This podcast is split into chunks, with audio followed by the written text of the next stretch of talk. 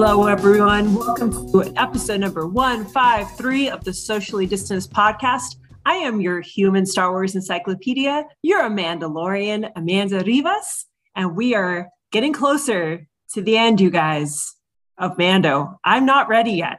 I am not ready, but I can't do this without my fabulous co host. First of all, we've got our editor in chief of the popbreak.com, my wonderful friend, Bill Bodkin. How you doing?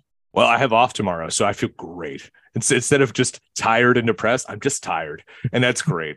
Uh, but I also was thought you were going to throw old David Tennant in there and saying you're like, I don't want to go yet. And uh, you, you know, know I, I, might leave that to our guest. I'll get there though. I'll get there though. And of course, finally joining us from his sojourn in the Outer Rim, hanging out with the Anzelians and probably Carl Weathers as well, getting a signature handshake of approval there. Our duly, or doubly minted Dadalorian, Al Mannarino, how are you doing? I am so great. I'm so happy to, to be back on the show and talking to you guys. Uh, I have been full Dadalorian lately. I'm on uh, finishing week two of my paternity leave. It's actually going by extremely fast. Uh, I have spent so much money at uh, this local coffee shop and have read a very little amount of a book, even though I've been reading it every day. So uh, yeah, mostly changing diapers and uh, watching TV with with the with the little Grogu. But it's been uh, it's been great and excited to be here again, chatting with uh, my friends and uh, our special guest. I wish you guys could see his background because it is epic and totally relevant. And with our new favorite couple, dare mm-hmm. I say, in the the galaxy. But of course, we cannot do this without our awesome guest this week. You guys, she was honestly the first person I thought about when we were talking about booking Mando guests right off the bat.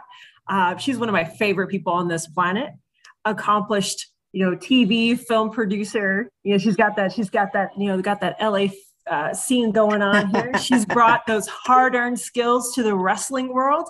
She is photographer, videographer. I mean, funniest. I mean, funniest content on Instagram. I love her. I love her stuff. I think I comment on everything every day. Um, and of course, you know, she's she's kind of dived back into the world of, of film and TV production with a assistant directorship for an upcoming PBS special, which she's going to hopefully give me some hookups on good food for. And I mean, just honestly, one of the best people on the face of this planet. I love her to death. And big Doctor Who fan, big Elvis fan, incredible mom, incredible. I, I really don't think there's anything she can't do. Well, wait, wait, one thing. She doesn't probably sleep. That's the I only don't. thing I think. There you go. I don't. I, please join me in welcoming production production manager for River City Wrestling, Uncanny Attractions, basically the most talented human on the face of this planet, Melanie Romero, my dear friend. Welcome oh my gosh! So thank you so much. I don't know if I can live up to all that. That was a mouthful. Is that really me? I think that's like, all you, girl. You gassed me up a little bit. no, and I left stuff out. I'm a thousand percent sure. She's she's like she's like Leslie Knope. She just rains compliments yes. at you. she does. Oh, oh wait, me? Like, no, re- I was like, I'm not doing everything. no, but I did. I did enjoy the uh Bill's comment earlier. The Whovian, uh, you know, little Whovian Tennant um, quote because that was one of my favorite. That quote lives in my head, and I say it every once in a while to my kids, and I'm like, but I don't want to go yet. I'm not ready. I'm not ready to go. I'm just saying when we if we review Doctor Who, we already know who to call. but you guys, this is going to be awesome because we're going to start off with a completely different pregame. There was a lot of there's a lot of news that came out this week, but you guys, this is this is going to be fun. We're going a different direction. so Al, you ready to jump back in the pregame seat? Come on, Barbie. Let's go party. so excited. Uh, that's right. Yeah. Well, uh, was it Aqua? That was Aqua. Aqua. Yes. Aqua. God, we're. Old. I still have anyway, that CD. uh, if we want them on the podcast, I know they're publicists. Of course you do. uh, I doubt it. I, I don't. I don't. I don't know if they'll be involved. I know that there was a, like a lot of legal battle with Aqua and Barbie, right? I believe. Yes, there was. Like I mean, historically, like a big legal battle. That's why it was never associated with like you never saw it in commercials with the the character. Uh, but anyway, regardless, that's not what we're talking about. So we're talking about the the, the new the new Barbie movie trailer. This is uh the I guess first official trailer. The first one was like a teaser yeah. trailer. Um, this is the uh, upcoming summer blockbuster, literally one of the most anticipated movies of the year, which is crazy to think about when you're thinking about a uh, you know, a property uh, or an Mhm. IP like Barbie, but it's because of everyone that is involved. And I, when I say everyone, I mean everyone's literally. starting at the top with uh, co-writer and director uh, Greta Gerwig, who Mhm. wrote the screenplay with her uh, collaborator, longtime colla- collaborator and fellow uh, filmmaker Noah Baumbach. Um, the movie is stars uh, Margot Robbie as the as the titular character of Barbie. It also features Ryan Gosling as Ken and a million other people as Barbie, both Barbie and Ken. Uh, one of the craziest casts I think ever assembled. Um, so excited about this, but I want to talk to you guys about it because you know with the with the first trailer, um, you know I think we saw all the set photos. We knew this movie was gonna be kind of bizarre and crazy, and um, you know just from the the just just from uh Margot and Ryan's uh you know the their set photos of like them skating in the park Yeah. in the I guess the the real world or whatever. But now we get like this first official look at what what this movie is and everyone involved. So like do you guys believe this exists? Like what what what are your expectations for this? Do you have any? Are you like are you in? Are you out? Bill, start with you. Well, so I I tested this with uh, the prime audience for buying Barbies, my eight year old daughter, and I was like, "All right, Soph, what do you think of this?" And she watched the whole thing, and I don't. She was a little confused. She's like, "This looks cool." I'm like, "Okay, would you watch this in the movie?" She's like, "I don't know, Dad." And I think that's where I kind of am because I'm like, who is this movie geared towards? Mhm. Is it because it's Noah Baumbach and Greta Gerwig? You know, those two who always make kids movies. Um, you know, The Squid and the Whale. What a kids movie. Frances Ha. Oh, God, God damn it. That Little Women. what a rock. Remember that- that remember that musical Mar- number with the dancing unicorns? Great for the kids. No, we but do Marriage Story. Oh, Oh, fucking. Oh yeah. well, A it's kids not- movie. it is a kids movie. There's kids in it. Uh, but I think that was the cause of the marriage story. Um, but so I don't know who this is geared towards. Is this just for? Is this for adults and kids are along for the ride? I don't know if we have a clear because there are jokes in this trailer that Mhm. are not Oh, meant yeah. for children. Um, so I don't know how this movie is going to play, and I I will watch this movie for sure. But that's my biggest question overall. It's just like who is this appealing to, and what is the box office potential? I was talking to Amanda offline about this because it's like this is maybe coming out the right time. It's end of July. It's not August, so people are like, "Oh, this movie's a dog." That's why it's coming out in August. So it's like July twenty first it's got a big month but uh, of movies ahead of it oppenheimer is released the same day which Yeah. is wild Oh yeah. the week before is uh mission impossible which everyone's looking forward to Wait, that's the week before. That's the week, week before. Wow. and three weeks before that on june 30th will be indiana jones and the dial of destiny this what is this is like a this is a proper I summer know. this is a good summer. so i don't know they got they Well, have we to still figure- got. When, when does Blue Beetle come out? Because that's, coming out. an au- that's, That's a dog. That's, two or that's three- oh, it's gonna be dog. Yeah, that's two or three weeks later. No, Uh, I think it, it looks good. It looks but good. I'm concerned about this uh, profitability of, of this, given that we don't know who this is marketed to yet, and it's it's a rough summer, man. It's a rough summer for releases. That's my thing. I think it's going to be interesting. This is going to be a movie you have to see because it's so bonkers. I am not Mhm. concerned about it making money. I think it's Well, the- you don't care about anyone making money except yourself. It's true. But I I honestly think the complete opposite. Like I think this movie's going to make so much money and it's going to cause like it's funny because I guess my side of Twitter outside of like the just constant negativity and just shitting on everything. The other side of that is like people are so excited about going to the movies that weekend and seeing both Oppenheimer and Barbie. Like they're they're it's so weird. Like that is the the most like the insane counter programming I've ever seen. You have Or Christopher Nolan's most ed, like his first film in like ever, and Mhm. then you have Greta Gerwig's five Barbie. years. Five years. That's a long time for for for Nolan. I mean, people are really excited about that whole weekend. So, man, I'm gonna go to you. Which one are you seeing first?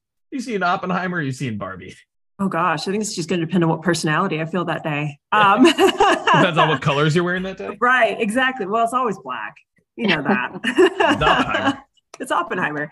I know it, it's. You know, I, I I wondered the same thing because I I feel like you know it didn't come across as a kids movie to me.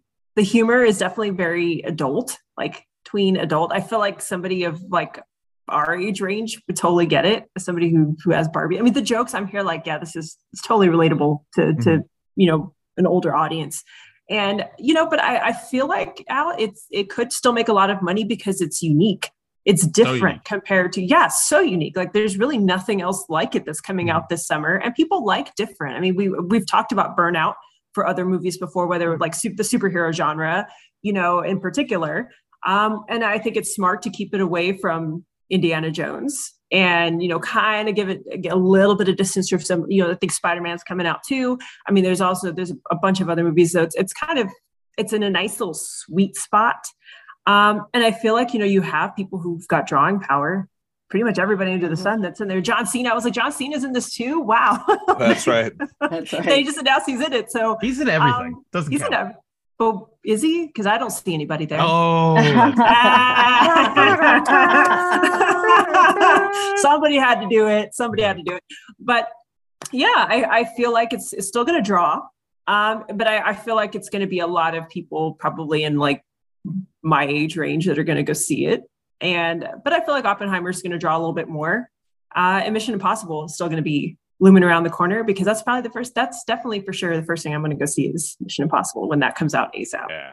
You you brought so, up a great point and uh, i'll kick it to our special guest for this one. So I, I saw a tweet that kind of went viral a few weeks ago about how they're like where are the kids movies? Like where are the mm-hmm. movies made for kids specifically? Like if you look at the last few months of movies the superhero movies that have come out are not made for kids. You have mm-hmm. ant-man you have Black Adam. Um, there's another one I think at some point, um, maybe. But and then there was like Puss in Boots, and I heard oh Shazam. yeah, forgot about that one. like like there's like suicide and stuff in that. Like there's like it's weird. Like they're like where are the kids movies? And I guess my question is, is like yeah, there I, it is. I, I guess I guess my question is is like Super Mario. Is is Barbie the counter programming for Oppenheimer, not just in terms of like a comedy or a lighthearted movie or any of that kind of stuff. Is this what you're taking your kids to, or do you like? Are you do you think that people are going to go out of the way out of their way to take their kids to this, or is this like a big inside joke on the level of like 21 Jump Street? I don't think it's on the level of 21 Jump Street only because of the fact that they didn't put it in like they like they do with some some some movies like 21 Jump Street where they try to put it in modern times instead of actually like making it what it was about, what 21 mm-hmm. Jump Street was about, what made the show so great is you're taking these uh you know 20 something and putting them in high school. They they they were in on the joke. I feel like 21 yeah. Jump Street the sh- movie it's in on the joke. Always. Um from this start. one yeah from the start. Whereas this movie it's actually set in the barbie world as opposed to trying to put it into a real world. Well apparently ah uh, yeah the end of the trailer oh, no. is them going to the oh that's world. right and i think that's oh, where I forgot that and that's where will ferrell is. That's yeah. right. That's right that's where they come in. Yeah yeah yeah. Well i mean I feel like if they would have kept it, I don't know. See, I thought when I when they first came out, I was already against this movie because I didn't like the whole Ryan Gosling as Ken thing. I thought they were going to go with the more like um uh, like Zac Efron type of guy. Oh yeah, like, let's just get something someone more handsome than Ryan Gosling. Ah, oh, what a what a trash bag of a human. Yeah. oh, just look at him, I just want to barf. I just I just wish he got in shape for this movie. Oh, what a always son of a bitch. He makes me look really well in shape. Yeah. What a dick. what a, what an asshole. But I I don't know. I I didn't think that Ryan Gosling fit because I guess because I've, I've, always known him to do these like serious indie roles where he's like, you know, I'm the serious driver, killer, assassinator, blah yes. blah blah. And now he's doing this, and I'm just like, I don't know if I want to believe you. I okay, honestly but, don't. But have but... you ever seen The Nice Guys? Or oh, that's true. Crazy oh, Stupid right. Love. He's fucking hilarious. Yes, he is. That's that's right. Crazy Stupid Love. He's also very funny. Oh, he's really good Crazy Stupid Love. Oh, so funny. And I, I mean, we've seen him when he does Lars in the and the Real Girl. I mean, yeah. I get it, but I just this seems so out of his wheelhouse though that I am sick, actually surprised he took it. So I'm wondering like at what point does he turn on somebody and just actually just, just, like kill him or something? Because I feel like I that's mean- more in his wheelhouse. Yeah. I, I don't I don't feel good for Simu Liu's chances in this Yeah. movie uh, because he's against Ryan Gosling. Sorry, dude. You know who's not a trash bag? Simu Liu. That's who. it is. he's great. I love him. oh, he's great. Guys, I Michael think- Cera's in this movie. Yeah, I know. Yeah. And, and the I'm beat excited. and the He's beat shoe off scene. Yeah. Uh, I think this is a big inside joke. I do think it's big. you think I'm- it's an inside joke? I do. Dude, I, I, I feel mean, like I, I did you ever see there was a cartoon on uh, Netflix a while back called uh, Barbie Life in the Dream House, and I feel like they were they were in on the joke, and it was Yes. great. Yes. Yeah, I saw it. I didn't. They were in on they, like I loved it, and I really was hoping that the movie would take that direction. Mm. Where they were kind of- still It good. could. I I just feel like I don't know. I I, I- I'm, I just, I'm really excited about this because the the people involved should never have made this movie. Like. Yes, valid. That's a good point. like Yeah, in, no, in true, theory, true. the people involved, it's like I'm trying to think of the equivalent of it. I, I guess it would be like, I guess it would be like if the Coen brothers directed a Peppa Pig adaptation. Oh my Like, gosh. I watched this shit I, out I of actually would watch that. Peppa barely survives. That's why Frances I'm in- McDormand is the Daddy, help mom. me. But that's why I'm intrigued because it's like these these it's Bella Ramsey is Peppa Pig. there's Pig. no reason Oh my god. there is no reason Greta Gerwig has to make this kind of movie. right. Like she is set. Like Margot Robbie is set. Like th- what you know I've who this heard- really was, was supposed to be at first? Amy Yeah. Schumer. Amy Yeah. Schumer. But what which I've makes heard, you wonder what what was the what was the debate about that they're like we didn't want to you know Amy she Schumer wanted to take it us- into a different direction. Yeah. Apparently, what I've heard about this script from Gerwig and Baumbach is that it's was one of the best scripts they've ever read from the stars that are involved. You don't go out of your way to say uh, that Oh. when you're Margot Robbie and you've worked with like Scorsese and Yeah. Tarantino. Yeah. Like there's no reason to do that. There's like no reason like if you're going to hype up like film Twitter and like people who give a shit about this stuff like for them to say that there has to be something like fundament fundamentally great about the direction that they're taking this. So I'm really excited just for that and like for them to go up against Oppenheimer that and of course Bill you just said like Mission Impossible's the week before Mhm. Indiana Jones is a few weeks before. Like they're they are like they have so much faith in Gerwig and Baumbach and Margot and everyone involved in this. Like I'm really excited to see what the hell this is going to be, and I think this is going to be like one of the biggest hits of the summer, critically so, and too. commercially. Yeah, I agree.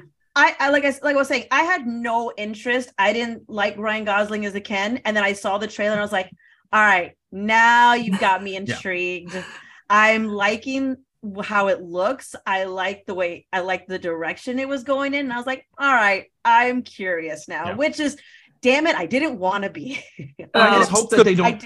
I, didn't hope they don't be. show more. Like I Yeah, really like. no. They Yes. will. They are. I you know, they always do. They They always always do. do. They always do. and they're like, "Here's the surprise," and I'm like, "No, why'd you give me the surprise?" This is the movie the par- parents get like a babysitter for and get hammered and go watch. Or just so like Mel and I are gonna go have a girl date. right. that's Yeah. what I mean. It's just like it. This is like the time my wife was like, "Let's go see Sex in the City, the movie," and there was a, in the restaurant next to us there was twelve women, but like pounding Cosmos, and we're like screaming anytime they're the only like, way you can watch Sex in the City. Exactly. that's really I wasn't pounding Cosmos, but I was not on the level watching that movie. I can tell you, man. And I saw the sequel, and that killed me. But like, I'm I actually killed a, a lot ghost. of people. That I'm a that killed force a ghost. I don't, I I don't don't know. I even Y'all guys were- a force ghost. Y'all guys were like that during Sex and the City. I was like that during uh movie six of Harry Potter, the curse. You know, I, I Or Magic face, Mike was Blood like that too. Yeah. Magic, the original Magic Mike. That was This is true. Yeah, everyone's drunk, screaming in the theaters. Didn't My even wife's third one just like came and went. Like Did it come out already? But um, Yeah. Exactly. Uh, yeah, I was like, "There's, there's a dick did. joke in there." Uh, b- but yeah, it's it's already on VOD. It was Oh, literally in less than a month in the theater. Didn't even know it came out already. I saw Was it trailers and that was it. I'll give you a hint. No, that's not a hit. That's an answer. I'm just giving you an answer. uh, insane. Okay, well, I don't think um, it needed three parts, but whatever, you know. It's true. Yeah. Um, that's Barbie. So uh, we'll probably have more. Up. We'll probably do a Barbie pod. I would think I'm gonna. in the summer. All right, potentially. we'll, see. we might if we We'll all go see. see it.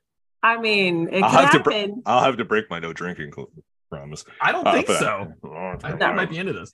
and you can all right. just blame Ryan Gosling if it's not if Yes. it's not that great. It's all Ryan Gosling's fault. It's not. I I'm gonna blame him. But, uh, no, I'll I'll full out blame Noah Baumbach because I am not a fan. I am not a fan at all. I saw that Greenberg movie. What a piece of shit. Uh, our podcast uh, director Oh. Alex is like, I actually like the movie a lot. You're a dick.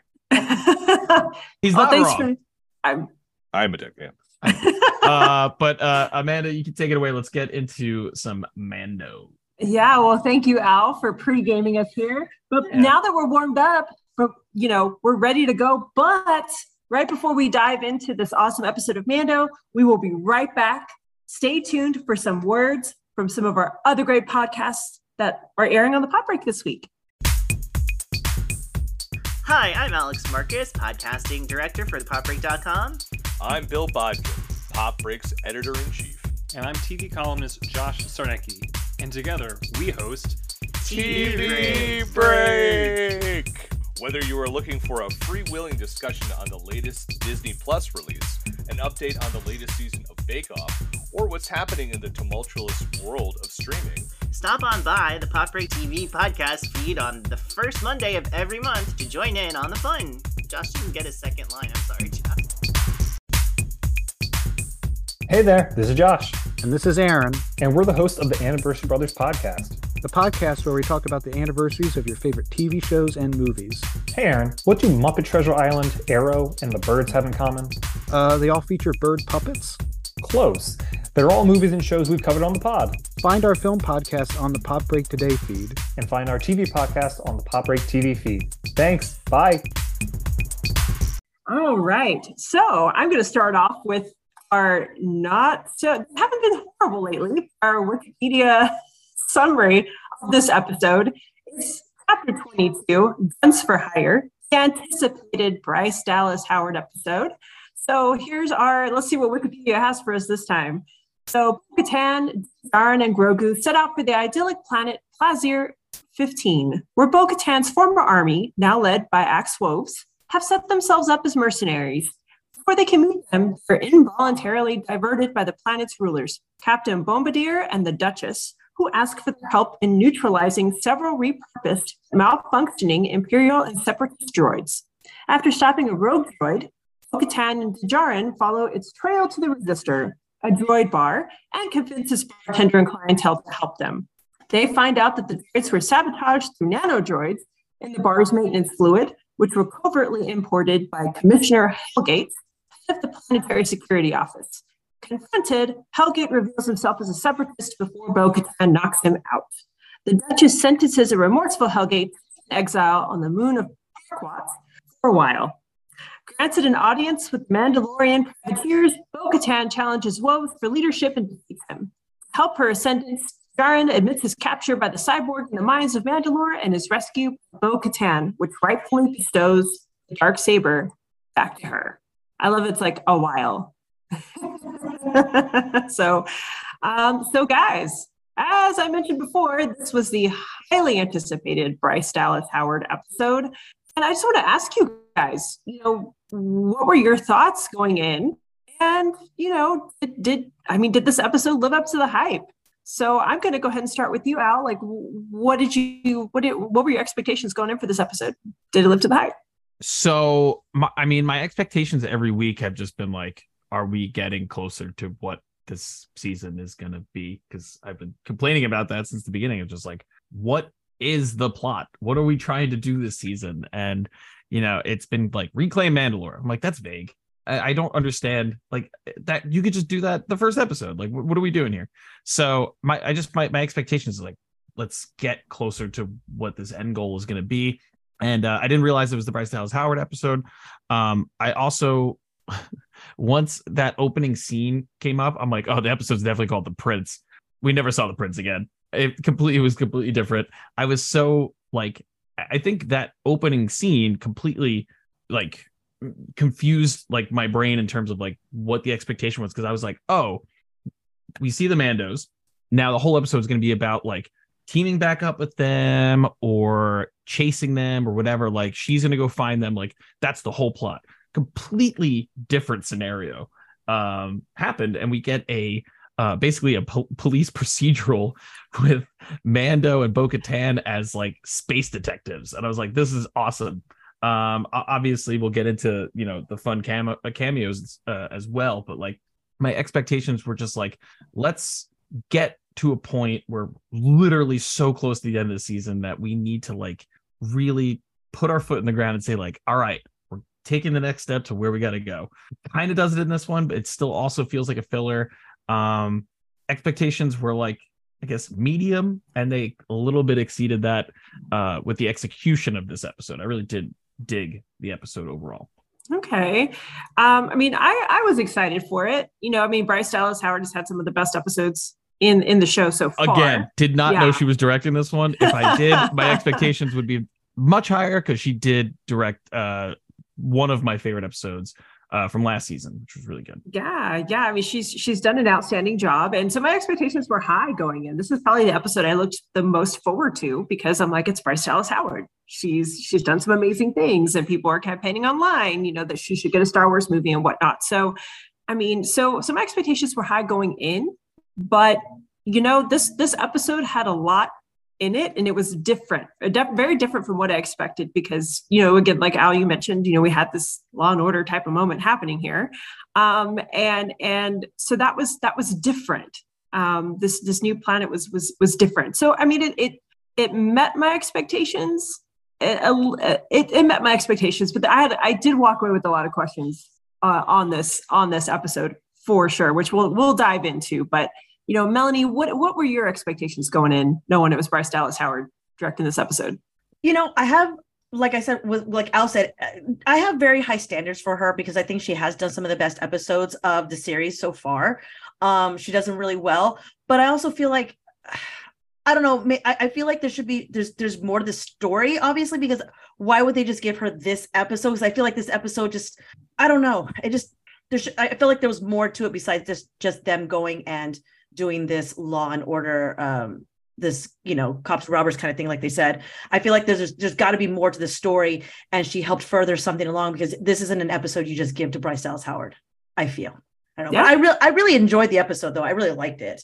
Um i liked the interaction between bo-katan and uh and Mando or desjardins. I, I like him i like that their interaction a lot. Um but yeah, just the whole episode I thought was really well, and it looked really great. I like this new planet, and I like the way it looks. It's beautiful. Can I just get Lizzo's train? That's all I really want. The, this digital train that she she had going on, just following me around, making me look really cool. I, I really I agree. The visuals were stunning for this for this episode. And uh and Bill, what did you think? I, you know, and Bryce Dallas, I trust because, like I said, she's done great episodes. When I heard she was doing this one, I'm like, okay, this is going to be one of the best ones of the season. And I agree with it because it was able to do a lot of things. Yes, we, it, it did the classic Mando thing where it's just like, well, we got to do this thing, but first a diversion, you know, like the Bill Burr stuff, which I'll never get over. Uh, but I loved it, but it's like, come on. But it turned out to be a great episode. So what uh what I liked about it was I knew this was going to be action heavy.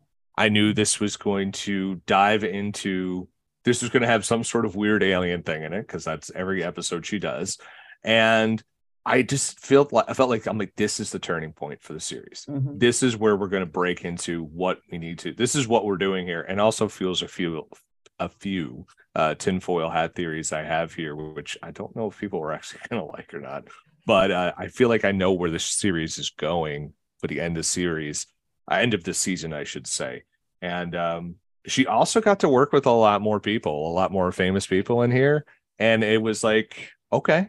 I, I like honestly, this just felt like a testing ground to be like, can you handle even more Star Wars lore? So we Mhm. could just give you a movie. Because if they came out after this episode, or in or at Star Wars Celebration, which is in Europe. Amanda will try and get you into the one uh, next year. Um, is uh, yep, you know, talk to Mel, come with me, Mel. Come with me. Come with me. and they came out and said they have. Th- remember, the rumor is there's three new Star Wars movies coming out. Yeah. Um, and if they said, "Hey, Bryce Dallas Howard's going to direct them," everyone's going to be like, "Yes, let's go," because she's she's this was the this was the stickiest one. This wasn't the Mhm. big action one. This wasn't one where you could just kind of um dress up a drama or an Yep. action piece with Star Wars. This was pure in the uh, you know you're in you're in the weeds Star Wars with battle droids and stuff from the prequels and stuff. And you know it's that's that's to prove that you could do that. I mean, all in. You know, I- that's Yeah. what I think they did. They're like, all right, she's ready to go. She handled a lot of lore. There was some there were some good Easter eggs in this one. Of course, we'll we'll dive into that because big nerd over here was like, Well, That's me happy Easter. like, yeah, it was just for me. Um, but you know, we've all touched a little bit on on Plazir 15, guys. You know, your thoughts. I want to know your thoughts visiting this new planet. We got to meet Lizzo and Jack Black. Again, Yep. they're my they're my new couple. I want to hang out with them. Uh, you know, it, it it you know, it was a lot of fun. I you know, but and we got to meet we got the the highly anticipated Christopher Lloyd um, you know, cameo, which was announced a while back. And of course, Lizzo and Jack Black snuck their way in, which was great because that that didn't come out at all. There was no no information Yeah. on that. So here we are. She Lizzo manifested, you know, her appearance. You know, let's, let's I want to get your thoughts. You know, I know there's some criticism online. You know, people are like, why did we go here? What's the point? We went on a side another yet another side quest. I mean, you know, did this law and order approach work? Did was was this approach that Bryce took in this episode, visiting Plazir, doing all of these things, was it effective for you guys? I mean, Mel, what do you think? Was it was it effective for you, or Yeah, should I you have think- just gone straight to the Mandalores? No, I think you needed this episode though. You needed this episode because you needed to see like this. Uh, I, I feel like there's a bigger something bigger at play here with with the whole storyline. You have to know the lore. You have to know um, this backstory, especially like Jack Black's backstory, these battle droids backstory of things getting repurposed or and stuff like. You have to know all that to move the story forward. I, I feel like it's going to play much more in the next couple of episodes, or it might, you know, all these things seem to come about later on. You're like, ah, that was on that planet, or that was in that storyline. And I feel like stuff that was said in and stuff that happened there is going to come out later. And I feel like this is the episode where it's going to start moving things. And I, I feel like that's why I said they wouldn't have given it to Bryce Dallas Howard if it wasn't an important episode. So there's stuff here I think we're going to see later on, and this was like like uh, um, Bill said, it's like a turning point. It's something that you're gonna it's gonna come up later on to keep moving the story along. And I feel like I don't know which part, but I do know that Jack Black may come up again later, or something about his past may come back back later. Because I still, you may love them, Amanda, but I feel like there was still something about him that's rubbed me the wrong way. I don't know. Oh, Maybe he's hiding something. We're gonna get that heel turn. Heel We're get that heel turn from Jack How can, Black. how can you not trust that beard? I know. it's the I, beard implic- that I implicitly trust it. Bill, Bill, that's your new uh, that's your Halloween costume. I costume. know. I was about year. to say, Bill. Here it is. I can pull it off. I Yeah, you can pull it off. I You got totally the hair. I got the height on the hair. I can do it. there you go. My wife will not dress up like that. She'll be like, no, go. on." well, but if you show her the cool virtual train, maybe. No. I almost met my wife. She's not doing that. well, Bill, what did you think? Did you think this was the, the way this So- episode was structured? Was it effective? Our podcast director Alex sent me a whole bunch of stuff because he is not a fan of this season at all, and we'll hear his thoughts next week. Next week on the penultimate episode because he's back and he's pissed. Uh, but uh, that this like this whole season has kind of been like this chopped up. Like stuff came in from the Space Cop show that was supposed to be there, and this was like they like maybe none of the stuff from you know Mando 2.5 was really supposed to happen. They just got really cold feet about Boba Fett being not good, and so they had to interject uh Din Djarin in there and put Baby Yoda in there and all that stuff. But I think this all and, and I think those are all valid criticisms. But I think what this is, it's once again showing the the this is all about the rise of the First Order. This is all about things are not as what they seem because you have this longtime dedicated guy, you know, named Helgait. Yeah, that's the guy I'm the first guy I'm going to. if there's a problem. Oh, the guy's name is Helgait. Oh, obviously he's the bad guy. Uh, and how he brought up Count Dooku, how he brought it, he was a separatist, how he didn't like the Empire, and the First Order is not re- the Empire we saw. They were there was a, a like a different variation of them. And so he's he's radicalized. So the new republic is not doing a good job. Like jack black in theory jack black is oh look, I've been changed by the New Republic. Now the thing about this is like Lizzo's character seems very she fell in love and she seems like this is nice big fairy tale seemed also easily manipulated by Mhm. Jack Black Yeah. the guy who had been with them for his entire life and had served her family he didn't like him because he's an imperial. And she's like no but he would never do this. I love it. And you know jack black just playing this bombastic jack black character of all time like could easily be a bad guy could easily be doing something here. And mm-hmm. even Yeah. some of their stuff was like well they're not as dumb as they look. They're not as this let them eat cake you know french royalty. They let them in with their guns because they needed to get this done. Um and these droids like all this stuff just reeks of just people like everything's cracking at the seams. Not as everything as good as it seems. It's a, a literal metaphor because they're all up here playing polo essentially. People down there are getting like murdered by droids. And dro- there's other droids who are now marginalized people who have to like sit in their own bars and drink and hope to god a human won't kill them. Yeah. Yep. So it's it's very interesting that this story because I think it's just it's a lot of subtlety that's still happening here until the end, which was very much Bo Katan is in charge. Like Yeah. there was literally zero subtlety in that scene. Well, and it's interesting because you have this guy who created a society that can't work. They can't rely on, you know, they they have no survival skills. It's I'm gonna just party and you know drink out of a weird secretion alien thing all day. Um, you know, it's it's uh it's something. It's something. It's, like that's something to be said that it's you've the built a movie WALL-E. It's the Yeah, movie WALL-E. much. Yeah, it's like they're all Oh my gosh, yeah, they're on the ship. yeah. Yeah, and so he's infantilized infantilized them in many ways. So now they could easily be subjugated and give them the, Mhm. the illusion of Mhm. being in control when they're not. Yep. Yeah. Well, Al, what do you think?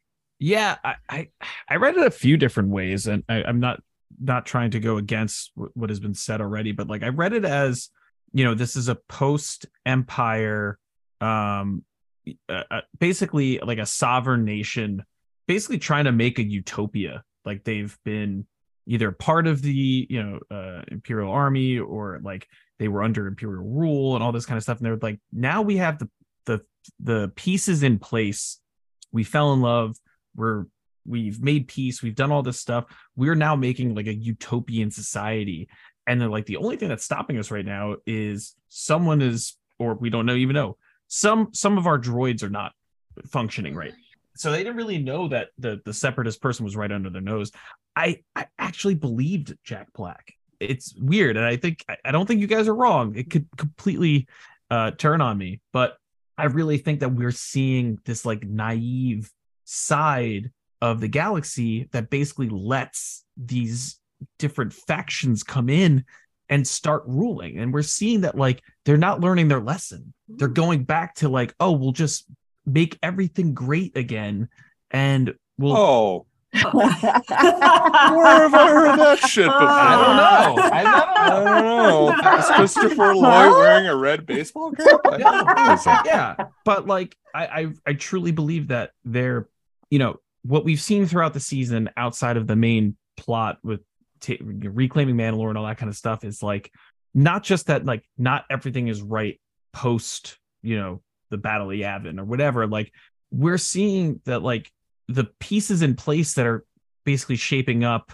you know the was it the the first order? I guess that's next in term like it's it- it literally is just it's the end of one war and going into another and it's all the pieces in place that are getting us there right? So i think this is just showing what happens post war when everyone's like yay we we are the we we are the good guys and we went on the other side it's like yeah but what about the the other people and that's what we showed when when we went to coruscant and we saw you know um the imperial soldiers uh getting like basically rehabilitated and becoming like you, you don't just rehabilitate a Nazi, right? If they're a Nazi, they're gonna be a Nazi for the most part, right? And that's what we get, you know, the the the person who worked uh, specifically with Moff Gideon. So we're seeing like all these sides literally throughout the galaxy of like what happens when an empire falls and um you know they're trying to rebuild this new republic or whatever but at, on on the surface it looks great but at the same time like there's cracks throughout so It's- and then it sorry go what were you gonna say Bill? It's like literally, I, I'm like flashing back to AP history in high school. Yeah. It's Yeah. World War One Mhm. begat World War Two. It's like- Exactly. for yeah. sure. It, and Yeah. so it's like it's just like they they built it on this found this very soft, unstable foundation. They just basically tried to damn everyone who was and and rehabilitate people who were on the the one side, and then Give just- all the war debt to Germany. Nothing Yeah. bad's gonna happen from that. Yeah. Yeah. Yeah. yeah, and then sure. a whole bunch of bureaucracy. And guess what? Nazis. But to answer your question, Amanda, about the uh, Bryce Dallas Howard side of things of like giving her this episode, trusting her, like I, I think I think everyone's point is pretty much valid. It's like, yeah, I would not have given her this episode, but like, who else would you trust? I think she's like working with this material, like the cameos aside, like in terms of like balancing all these themes in this episode, I think you need to get someone who you can trust and to to that has done a Mando episode before, has already had their like big battle episode or whatever. Like, you know, she gave us like the first like big like uh space battle, I think, in, in Mando, and it was fucking awesome. Like now she gets to do like a character study or and and work in a genre too. So I was rewatching actually the the other day. I was rewatching uh the Star uh the was it the Disney Gallery Mandalorian season two, Mhm. and I I loved revisiting that because you, you saw Peyton Reed saying like, oh, I got to do like the horror movie episode, and like I got to do the western, and I got to do this. Like each person was saying like they got to like tackle a different genre. So like getting the p- police procedural was like that's cool. Like they're like they're really experimenting, and they're not just saying like every episode has to be a spaghetti western. It doesn't have to be. They could do whatever they want. This is like their Yeah. toy box. This is literally Filoni and Favreau and whoever else gets to be invited getting to play with toys. And this episode was them playing uh, an episode of CSI. And it's like, I like that. It's cool. Like, keep me guessing. I'm, I'm in. Uh, Yeah, I I, liked I- it too. I I liked did it. too. I when I, I will say that the um the whole uh, um droid bar when they started when they all started like talking and like oh they're afraid that a human's gonna take their place that kind of creeped me out I was like oh yeah, Yeah. creeped out by this thank you very much Can you imagine if you're. Mando? He probably had a field day in there. Like, yeah I mean, that's that a good point. that whole bar you know just the whole droid bar was kind of creepy and then the, them talking and they're like they're actually scared of the humans coming in as opposed to it being the other way around Yeah. it was I like that whole being flipped on its head like but I literally I love how it followed the lore and the lore, the law and order format of like the first guy you talk to Yeah. is definitely the guy. yeah He's definitely the murderer. Or Yes. definitely His the one- name was Helgait. His name should have been Mr. Murder. Like it's just like, come on. It's like it's like the Family Guy yeah, episode. I'm, it's just I'm like Doctor ah, Robot Poison. it- it- Yeah. ah, that's the guy. Yes. I mean, it, I, yeah, I, I I enjoyed it. I know people online were criticizing and whining about it. but I'm like, but but it's Filoni and Favreau. Like this is this is like a live action, and we've talked about this before here on the pod, where Mando is the center of this new Mandoverse. It's it's he's he's the the the launching point for all for everything that is that is happening here. Ahsoka for um, uh, Skeleton Crew. I mean, again, he's branching into you know the first order. So i mean yeah this is this is all part of it. You're going to have to use him to kind of build and get the Mhm. perspective on you know moving moving the story along. So i mean I, I felt it was effective. I like the change in style myself. It keeps things fresh. And i really like that you get the the little nuances between bo katan and din and you can see why he trusts her. And she's starting to rely on him a lot too and even just kind of just her being annoyed with him and Mhm. you know a little like mm, you know and same with him showing his you know uh, his love of droids. I say that sarcastically. Um you know but but just those those nuances and i think that plays to bryce dallas howard's strengths. She does the relationship episodes as well so she she really builds narratives that way too. So i loved it. It was great. I had fun with it. And speaking of i mean we had this really cool scene little flashback to season one with Kuiil with rest in peace little little guy um I have you know with the, spoken. with exactly i have spoken with the ugnaughts Nice. you know um and we get to see the scene where you know bo-katan's going hey you're malfunctioning droids and like slow your roll here they, they're not malfunctioning it's not Yeah. um you have this tense moment and then mando comes in negotiates pretty much and gets their cooperation. I mean, so so we're seeing a little bit of his diplomacy at work here in this episode. Kind of looking at that and knowing that he's got a, a little bit more of an awareness of cultures and and and whatnot. I mean, do you think he could have led Mandalore honestly if he wanted to? What do you guys What do you guys think? I mean, Bill, uh, you're making a face at me. Do you Oh, think? Do you, I just needed I my thinking my thinking grenades there for a second. Um, I uh, I don't I don't think he would have. I don't think he wanted to. And I, could he have led? He, I don't think he could have because again, it's he doesn't. That's not his role. He's he's more of um, you know, he is. He's more of a Jedi Knight. He's more of a Kenobi Hmm. character. He's more of a, a guy, a well traveled guy who has wisdom. He's not someone to plant roots and lead. That's Mhm. he's not a politician. He knows how to speak to people. Mhm. But we also see that later on that he hates droids and he's ready to torture them Yeah. and he's ready to fully embrace police brutality. Yep. But he's and Bo's like, no, this is not how you do it. And her way ends up being the way to do it, you know, and like get into the evidence and, and stuff instead of just blasting your way through things and kicking droids in the in the the hamstring and hoping to God one of them punches you. And uh, so there is a lot of refining that needs to happen with Mando, but I think he's more of the Jedi because when he has the religion on his side, that that faith, that belief, and he's more of a traveled guy, so he's going to be able to pick up customs. And as a bounty hunter, he's got to know them too. He's got to know how to get in, get out, and you know which you know his best ways of escape. And I think he's not the leader here, but I think he's the most. Res- I think he's more respected than Bo probably is at this point. Okay, Mel, what do you think? I agree. I think that yeah, he's very well respected, but it's I I think he's very very well respected because uh he is a fighter, and I think that's what Mandalorians respect. They respect the fact that he got the dark saber. He res- they respect the fact that he fights for what he wants and he fights, um, you know, and and and he goes on these travels and stuff like that, and they respect him for that, and that's why they were wanting him to lead. But the thing is, is that in the end, I don't think he is a leader, and I think he knows that because of the fact that you know sometimes yes he's very smart. Yes he's very good at what he does but i think sometimes he just charges in head first not paying attention. I think which we saw when he went back to mandalore and he gets trapped and he gets caught and you know and so i think that he knows that he's not he's not a leader. He can help you know he can help be by bo-katan's side. He can uh you know do stuff diplomatically when needs to be but in the end he's kind of a charge in beat up the droids kind of guy he's he's the fighter he's not the leader Okay, Al, what do you think? I mean, when we first met him, he he's a bounty hunter, right? Like, Yep. he his whole purpose of season one was to deliver the child to the Empire, change his mind, and season two, his mission is deliver the child to the Jedi, his kind, right? And then he gets attached to Grogu. He has no mission or plan now. His only mission post that is like hang out with Mandalorians. So going back to my original question about this season is what is happening and why?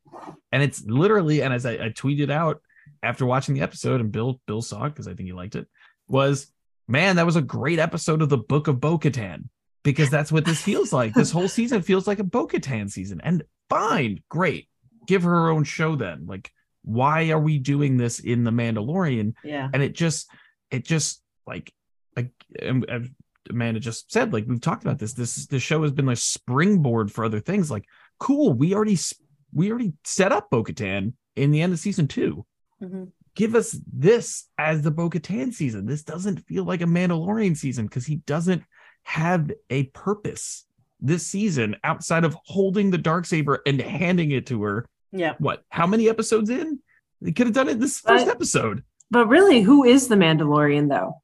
Hey. it's bill That's true. This is true. now listen the way. now I mean, now if the season is about not just him rejoining the mandalorians but it's like i want my son to learn the way and that was the main focus cool. And fine. And i want to see more of that but we got a glimpse of that in one episode the foundling episode where it, we just about two different foundlings.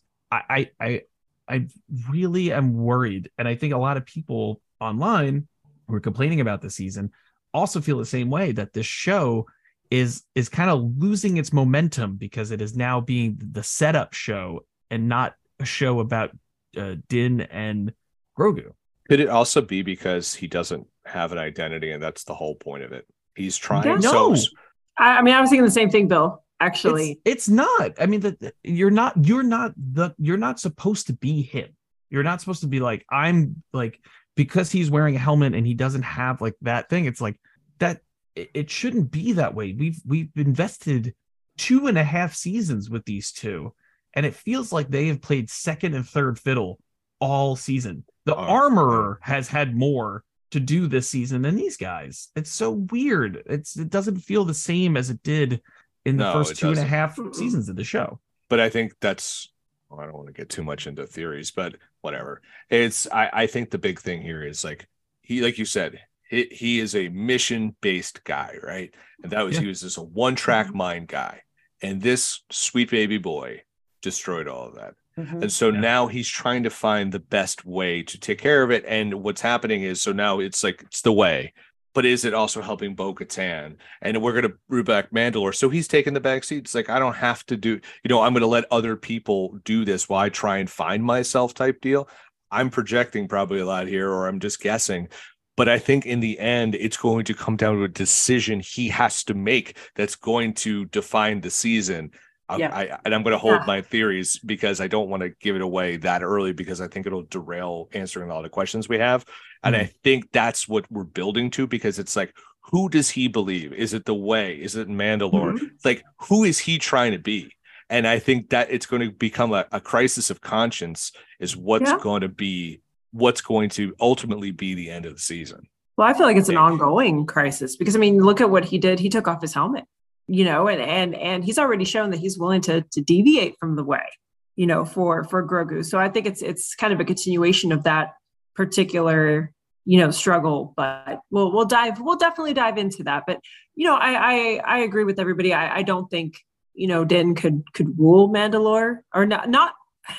I mean, he he has some good diplomatic skills. Could I see him being prime minister? Sure um, you know, or kind of somebody in the administration, you know, probably coming and going in the administration, but not, you know, I, I, you know, seeing him locked down in one place, that's maybe a choice he has to make at some point. Um, you know, is what kind of life do you want for your little one? And so, you know, uh, I mean, yeah, I, I don't see him really leading Mandalore. I, I Mhm. don't. I mean, I think if he really wanted to, he would have learned how to use the dark saber and have done, you know, instead of cutting his leg every time he uses it. Um, you know, but but it's nice to see that those dipl- those diplomatic skills came in handy, and maybe Bo-Katan could learn a little bit. She's a she was a little little hasty there. I was like, ooh, we gotta gotta work on that. Uh, work on your bedside manner here. Work on your bedside manner here. But um, you know, kind of speaking of diplomacy, you know, there was this conversation, of course, in the beginning with uh, Din and Bo and our favorite new couple in the galaxy, or are they? Who knows? I know. but excuse me but you know jack black's character talks about hey you know if if you guys help us out you know we, we're, we're willing to recognize mandalore as a as a fellow sovereign nation. Yep. you know we're willing to recognize you guys and maybe ally with you guys. Okay didn't anybody else you know it was it just me or did anybody else find it weird that they were talking about mandalore as a planet in terms of that it was still an existing planet because everybody else remember everybody else the planet is cursed nobody lives there the Mandal- mandalore is gone It, it's it. I didn't find it weird. Sorry to interrupt, but I didn't find Sure, it no, no, weird for because it. it's it's not it's it's not Alderaan. It wasn't like historically blown up. It was just it was like I guess ravaged or destroyed or whatever during like the the wars or that kind of stuff. They never mentioned like it was gone. It's just it was unlivable. It was inhabitable, whatever that kind of stuff. Like it wasn't weird to that. It, it it didn't. I didn't find it weird because it wasn't like described as Alderaan. And again, rewatching parts of season two when that asshole guy has the gun to the doctor's head and he's like, "Oh, I see that tear. You were from Alderaan." oh Like, yeah was that was badass. I want more of that shit in this season. there isn't like the badassery. Like I'm not getting that part that we got in season two. Like the really, I, I'm sorry. The the the episode when we see the doctor on Coruscant, that was a little like that. It was getting more of the seedier stuff. Yeah. I want more of that. I want more of the You Empire. want so you want Andor. So yeah, you I want, want Andor. Andor. I want Andor. I was really happy with Andor. I know. So was I. I know, me too. I loved Um, it. Well, because it's also she she doesn't have a good poker face. She's like, "Oh, I gave up my my my my intentions to rule the planet." No, you didn't. No. Why would you be here to go get Sasha Banks? You're not here and Axe Wolves. Oh God, what a name! Like it's Right. you're not you're not here to get your lost fleet because you miss your pals. You're here to go get Mandalore. Yeah. Like they're not like they may be sweet, wonderful people who have no not an ill will in their bone body. They're not dummies. Like they, it's just like it's very obvious what Bo-Katan wants. Like I bet you, if they went to any planet, like Greef Karga would be like, Mando, does this woman still want to rule Mandalore? and he's like, yeah, he's like, no shit. And it's just like everyone knows. Yeah. Ba- Babu Frick knows.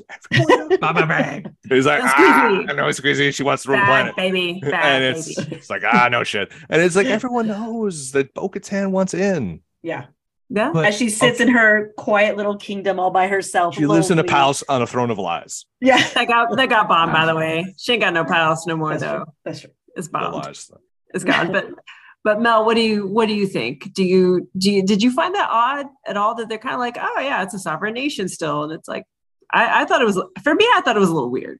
I thought it was weird because I mean, yeah, because you know, it is supposed to be this cursed planet, but like, are they saying that they're just gonna give everybody that's a Mandalorian, okay, we're all gonna recognize you? Because you know, they've scattered to the far Yeah. reaches of you know, whatever.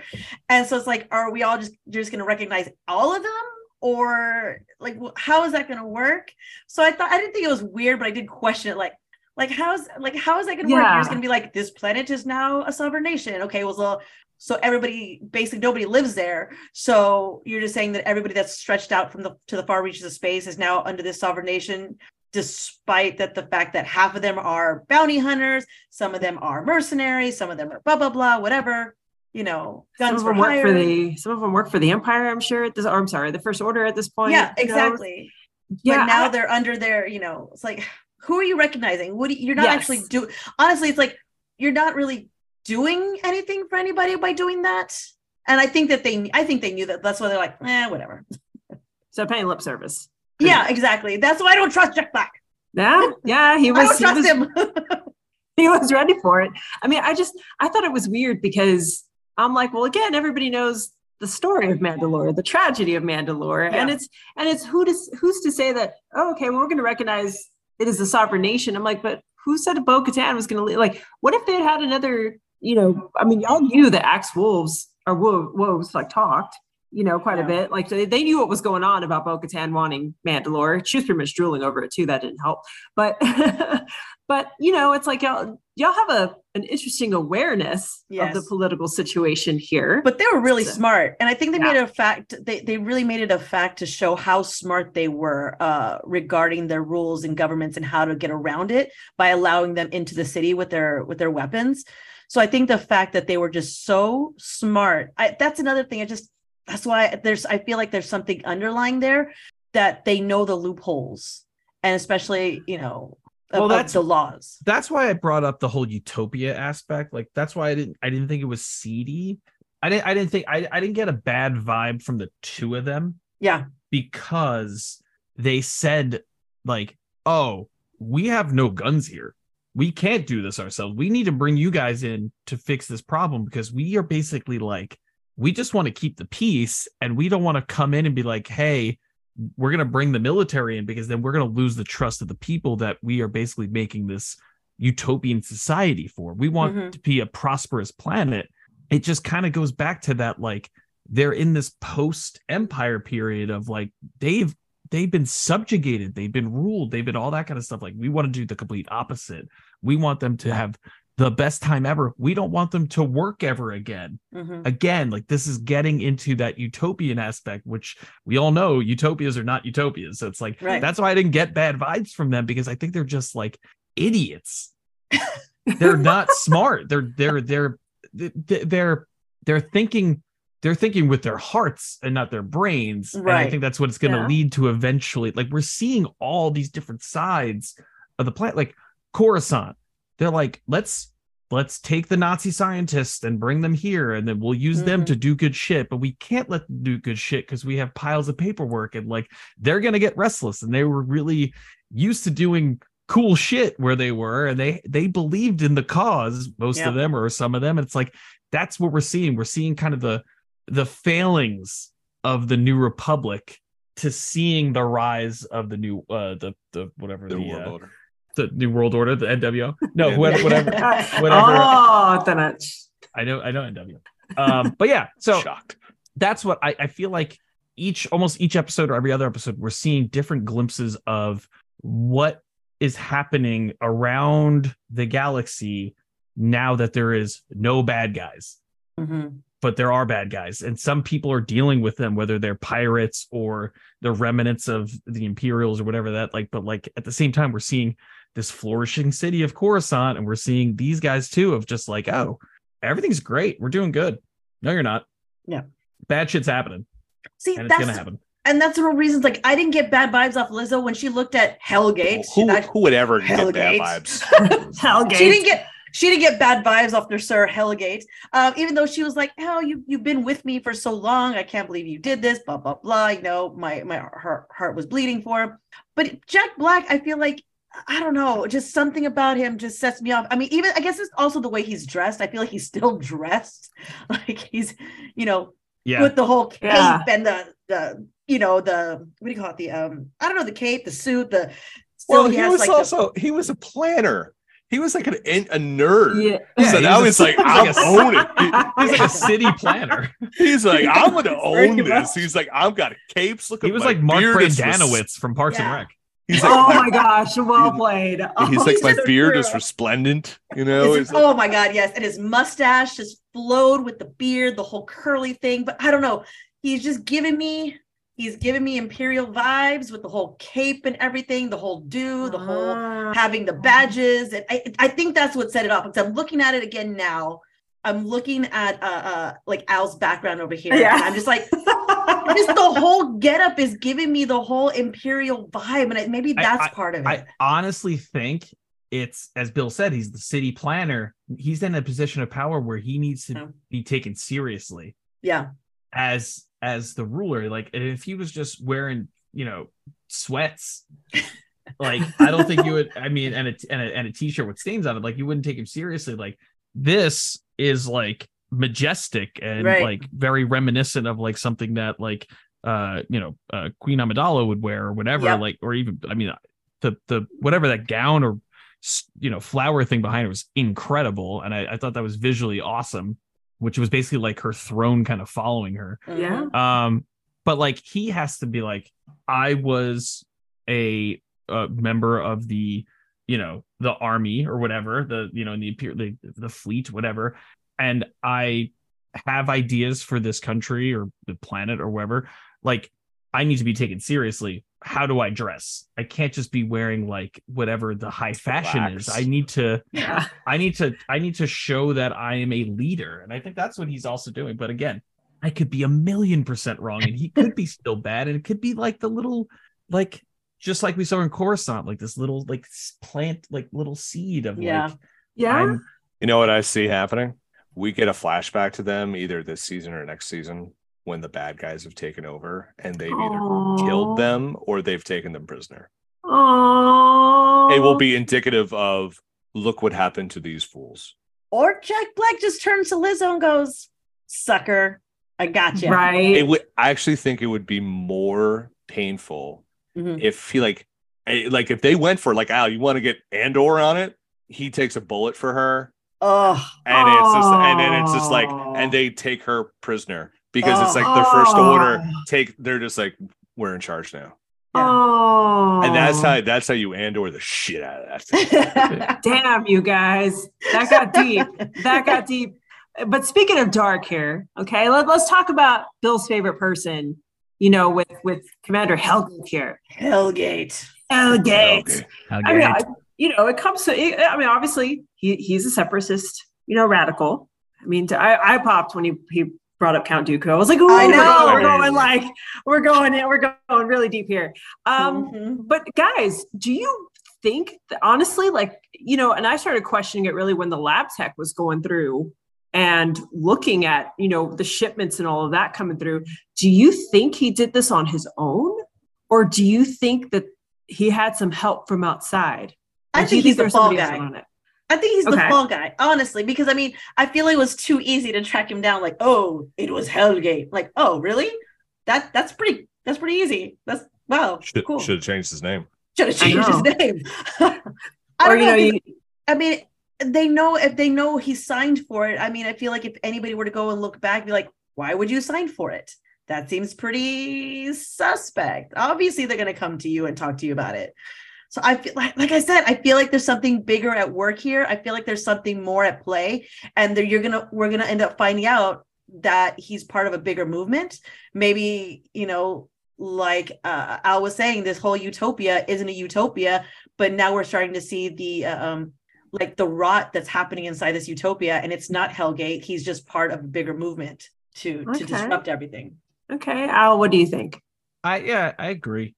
I agree. I, I think I think Helgait being kind of the the most prominent or most like uh he was he was so quick to just be like, yeah, fuck this, fuck Yeah. you. Count Dooku was the man. Like like I'm sure he's not the only one. Yeah. There. And I think it's just like the first domino. And it's like, what happens when you take your like most senior member of your security staff away, right? Like that's gonna be like a ripple effect potentially. And I think again, it's just like you said, this little start of this rot within the utopia. And it just goes to my larger point of like we're seeing kind of the ramifications of of the decisions made post post uh, empire falling. And it's just the rise that. of the next thing. but not just that let's not gloss over the fact that he had a big red button to Yes. turn all the to turn all the droids into Yeah. killing machines at the drop Mhm. of a dime. I have one too. I have one right here. I'm like, Don't wait, make me do it. the giant Don't make me do it. I'll do it right now. I'm like, that's my new threat now. For it's like Seth, if you're not going to go to bed, The whoever giant presses button. button, the giant droids are going to come and make you go to bed. and it's like how did the whole how did a whole security system like all right we're not going to question the giant red button and so instead of shutting them down turns them into killing machines well now i understand why you don't want to hit the red button to turn them you know to turn them off because that's not what it's programmed for Well, and it's funny because remember, Jack Black kept saying, I personally oversaw yes this reprogramming. Yeah, but I mean, oh, man. he, he personally oversaw, it, but he also could be a doofus. This Like is that's that's to just like point. yeah, he he could just be a big old dum dum when it comes to that, or Chris, or maybe he did do it, and Christopher Lloyd's like, no, no, I I I have the power here because he's the guy who thinks he knows how to run. Because in essence, he is the guy running everything. He's literally the one with power. They are figureheads at best. Yeah. You know, they have this pluralistic vote. This guy, all he has to do is push a button. He ru- runs everything. Mhm. I mean, that's that's the thing. It's like that. Um, you know, oh, what was that movie Christian Bale that was about the vice president during the George uh, W. Hey, Bush Oh, uh, Vice. Vice. Vice, yeah, yeah. Vice. So it's Vice, and it, it's like who was really running the country? It Yeah. wasn't George W. Bush. This is vice president, and I'm totally beefed on the name, but I don't because I just don't want to remember that evil human being. Uh, so it's just it's like who was really running things, and that's this thing. It was really Christopher Lloyd who was running this area, and maybe maybe he has nothing to do with the First Order, and maybe because he's not there anymore, you have these two dreamers in in in in the power who are easily going to get taken over. Mhm. valid point. Uh, You know, I I'm going to deep dive here a little bit because you know the the lab tech brought up in the chain code. She talked about, oh, I haven't seen this formula. This is stored back, I think, from the Techno Union. I went, oh, because Clone War Really? reference. Like, yeah. oh, KMFDM, and you're like, what? Only 90s people. I know. I thought about. I know about that. I was like, I almost went there too, but but yeah. So the Techno Union. As soon as she said that, I, I geeked out because Techno Union was a faction in the Clone Wars that Anakin, you know, and, and the Jedi again fought against. They had separatist sympathies. It was a kind of a conglomerate of different um, nations that pledged their armies to the separatists. They're droid armies, so they're your super battle droids. They were the ones who built a lot of the Imperial starships and all of that. Techno Union falls, all that goes again to the Empire, the First Order. So it's you're getting this Techno Union technology from somewhere. It's been locked up a mm-hmm. long time. So the only ones who have access to that techno union technology is somebody who has knowledge who was maybe former empire or part of it. So I my I'm gonna go deep dive a little bit here, but could we be seeing Thrawn We've been saying at it. work here? We've been saying it. This could be Thrawn because somebody somebody had to get Hmm. this this nano droid fluid to Yeah. him somehow. It's got to be somebody with access to Imperial. Could be Moff Gideon. Could be Thrawn. I, I think I think all pathways are are pointing that way. So I feel like Christopher Lloyd had help, and I think I think he's Yeah. the fall guy. I don't think he realized maybe how much help he was getting, Yeah. but he's definitely the fall guy, like you said, Mel, for sure. And everybody brought up good points, and I I, I think Bill, your point about and and Al's as well about you know Jack Black being kind of a doofus and being a little naive. Um, that could that could also come into play because who knows if he's checking what Christopher Lloyd is actually getting. It's like here I helped set up the reprogramming, but is he really going to monitor the reprogramming or just going to party all day? So you know, there's there's that too. But I yeah, as soon as I heard Techno Union, I was like, ooh, okay, former separatist allies. Their main guy was supposedly killed in Mustafar as Wat Tambor, supposedly killed by Anakin, or was he? Some people are like, maybe he escaped. Maybe he's withdrawn. Who knows at this point? But I think it is part of the larger plot that we've been seeing here with Moff Gideon, the First Order, aka Thrawn. Here we go. So, yeah, this is some good stuff, guys. But let's kind of let's go to the Mandalorian fleet here. Okay, so we have Bo Katan, you know, challenging Axe Woves, calling him out. There's a fight here. And of course, you know, Axe says at the end of it, after he loses, well, I'm not the one you should be challenging. Yeah. You should have challenged why you never challenged this apostate who's holding the dark saber. My question to you guys is she, he calls her out for not challenging Bo, but how come he didn't? How come nobody else, no other Mandos, you think, challenged Bo, challenged um, Din Djarin? Do you, do you guys have thoughts on that? I mean, I mean, could we have seen Sasha Banks could have done it, or Mercedes Moné could have done it? How come nobody else challenged? Y'all call out Bo Katan, but how come nobody else stepped up to Din to challenge him? No Y'all have one else. on? No one else believes Mandalore exists or cares. It's It's, I mean, money. like even the Mandalorians are like, it doesn't exist. It- it- you can't live there. It's it's all it's all fucked. And then like it took Mando like one trip. Granted, he almost got murdered, Yeah. and the sweet baby boy had to save him, uh, slash Bo Katan. But like, like no one seems to be gunning for it. Like Yeah. Bo Katan is the only one who's like a like talking about it or cares about it. Even the guy who has the claim to it at the moment before handing over the saber doesn't want it. Like literally, there's one person who wants it, and it's just Bo Katan. So I, I, I, think uh, there's no one else who want like was going gunning for it because no one wants it and or doesn't believe it means anything when they don't believe the planet even is there or exists. or Yeah. whatever. I don't know if it, I don't know about the existence part, but I think it's heavy as the head who wears the crown, and it's like none of those people are like they're good. Like Axe is like I'm good at robbing people Mhm. and like being a contract killer, but I'm not a king. Mando's like I'm a single dad. I don't have time for this shit. I Is gotta, go. I gotta go back to that tree planet and find that girl who liked me. I don't know. I, yeah, there Oh, was that that- girl. I don't know. Maybe Bo might challenge her. I don't know. Well, if I had my druthers, I'd be going back to the tree planet. That seemed really nice. You can get a swell hammock hung there. I think it'd be great. Frogs for for Grogu all the time. You No, could the frogs. s- s- sassily judge you while sipping on a tea. It's great. I was about to say that was great. Oh, it's the My best. It's what made the series. I mean, but anyway, scene. um, I don't think anyone wants it. Like Yeah. Sasha Banks is like, it is not boss time ever for her. She's like, no. I'm cool making money. And that's it. By like, essentially, think about how they made all that money in the beginning of the episode. The- she just walked in, took uh, Ackbar Jr., and was just like, "All right, you're coming with me, dude." Under the threat of violence, and and there was there was so there's nothing they had to do. Bo wants to put in the the work. Okay, cool, go do that. Also, they kind of know Mando's pretty much a badass who might actually kill them. Yeah. Yeah. he took Gideon down. So This is like- true. This is true. And funny fact, people brought up, and I, I totally missed this until again, I thanks Twitter, but um apparently Admiral Ackbar Jr. over here uh, they were saying that the one of the first back in like episode one, season one of Mando, that the little puck that he's showing the different bounties that he's going through, Mhm.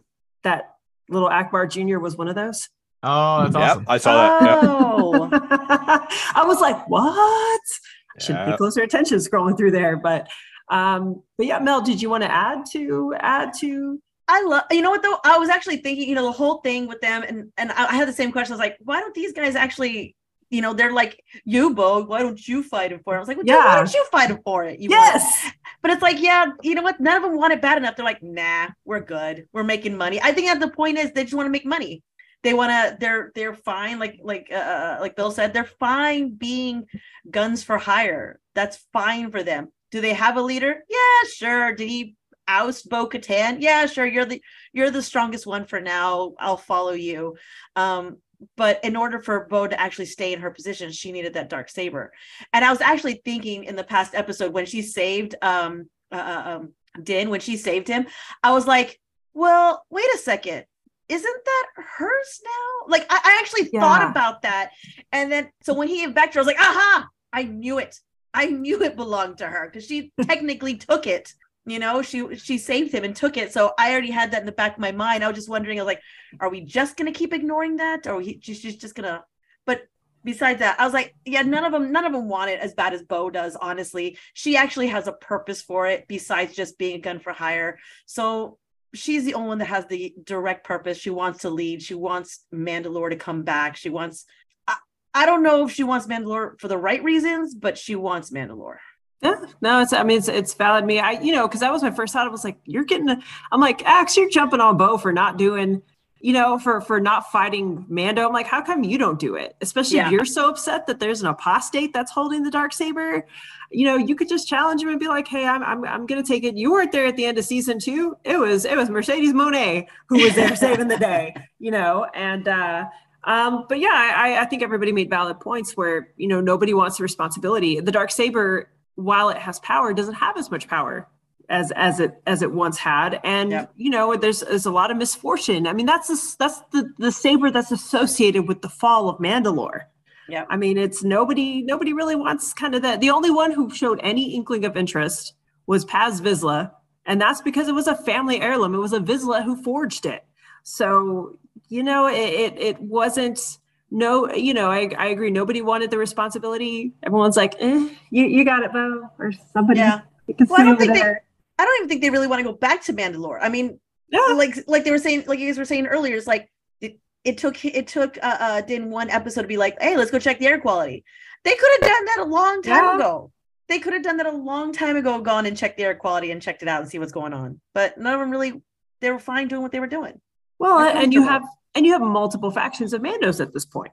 Yes. I mean, like we've talked about, you know, ever, you know, even in the the Clone Wars and the animated series, everybody have kept to their own houses yes. at this point. So you have a fiercely, you know, independent group of people that you're trying to herd all together all of a sudden on a planet. And even then, you had the Death Watch on um, Concordia, where Mando was from, and then on the on their moon, and then you had everybody else on Mandalore on Mandalore. So it'll be interesting. I feel I feel for Bo. she has her work cut out for her. Yeah. Um, and and Mel, you started diving into this, but you know, let's talk about. I mean, the ending of the episode is didn't going well. It's not a gift, It's not. hey, it's not a gift. You know, and and it was it was interesting because a lot of past, you know, kind of references and and and in terms of how the dark saber passed, it felt like it was more direct hand to hand combat. So this is interesting. This is an interesting approach. I mean, Mel, what do you did this logic work for you? Well, I like I said when I first saw when I saw the previous episodes, I had already thought I was like when she was saving, I was like, well, wait a second, like everything that happened is like, well, she saved him, she got it from him, she saved him, um, she used it in battle, so I thought technically it was already hers, but she gave it back to him as like as a courtesy because it didn't because it wasn't battle, and I was like, okay, well, I guess so, that's fine. But then when he explained it, I was I felt like in my head I was like, ha, I have been justified. It is hers. And this whole time he was ho- just, and I feel like maybe he was holding on to it to give to her in front of, you know, in front of Axe and in front of uh, uh, all the other guys, so they could see like, nope, it's hers. This is what she did, because it would mean nothing if he was still alive and she had it.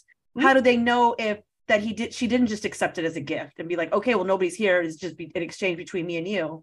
So I feel like he had to give it to her in front of everybody else to make it make sense. Yes, That's a I valid agree. point. I agree.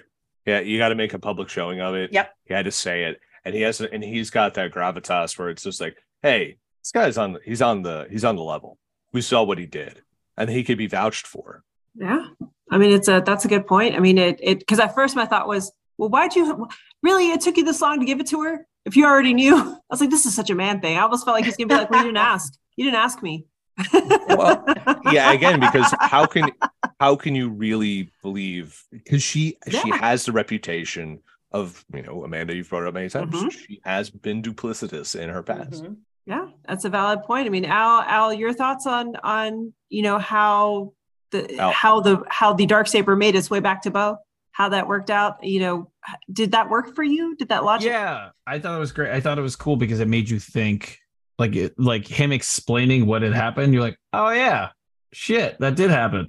He he got he got his ass handed to him by a robot, and then uh literally lost the saber, and she picked it up and saved him with it. And we were, I, I don't know if we ever questioned that during No, the review didn't. of that. We did not. No, um yeah i felt i felt that was very cool but it's again i think it goes back to talking about like the trajectory of this season and her arc and we, we talked about like the heel turn right like her you know potentially um going against him or like like reclaiming mandalore at all costs even if, like if it sacrifices like her working relationship or friendship or whatever with him it just goes back to like why? Why would mando not be supportive of this? And like we see in this episode he's like this is actually yours and here are the reasons why. Like he is so supportive of this. How can this how can she have a heel turn now? It doesn't seem like Mm. it's a bad thing. It seems like it is what he wants and is promoting and the armor wants and is promoting like you walk both worlds. You can take your helmet off because you're going to get mandalorians who are uh you know who who follow the way or don't follow the way or whatever. Like you're the perfect candidate to lead us back and reclaim mandalore.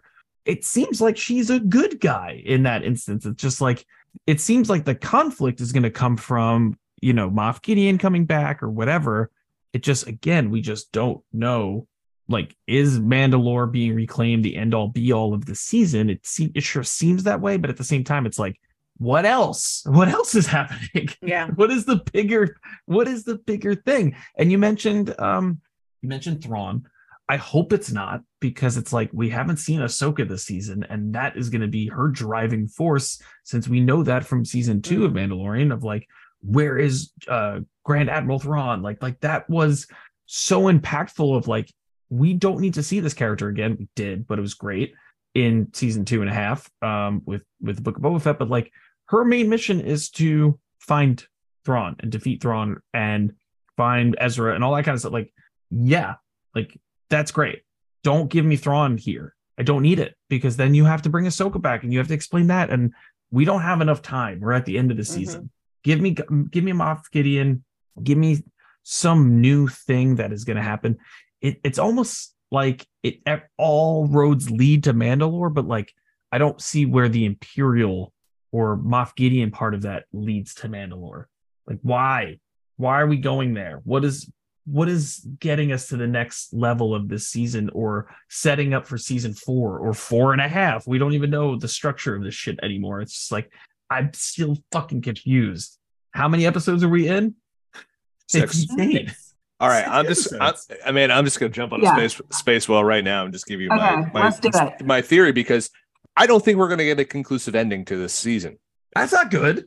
I didn't I say it was, but I I think it's going to be a cliffhanger because the way Favreau said it, he's like, I'm already writing season four as we're doing the edit. I'm like, okay, I don't think there's an ending here. There's not a definitive conclusion to the season, and how can there be? There's two damn episodes left, and they always in the penultimate episode take a hard left into Boston and get Bill Burr. It's always something that's weird. I think this was our our our our this is se- go off to Boston episode. Ah, maybe, but it still had a point. You know, it's I, like that's the thing. It's like I think they're going to gear up, and I could see them being surrounded, or something's going to happen with the something's going to break here, and I don't think we're going to get a definitive conclusion. I think it's going to be a cliffhanger.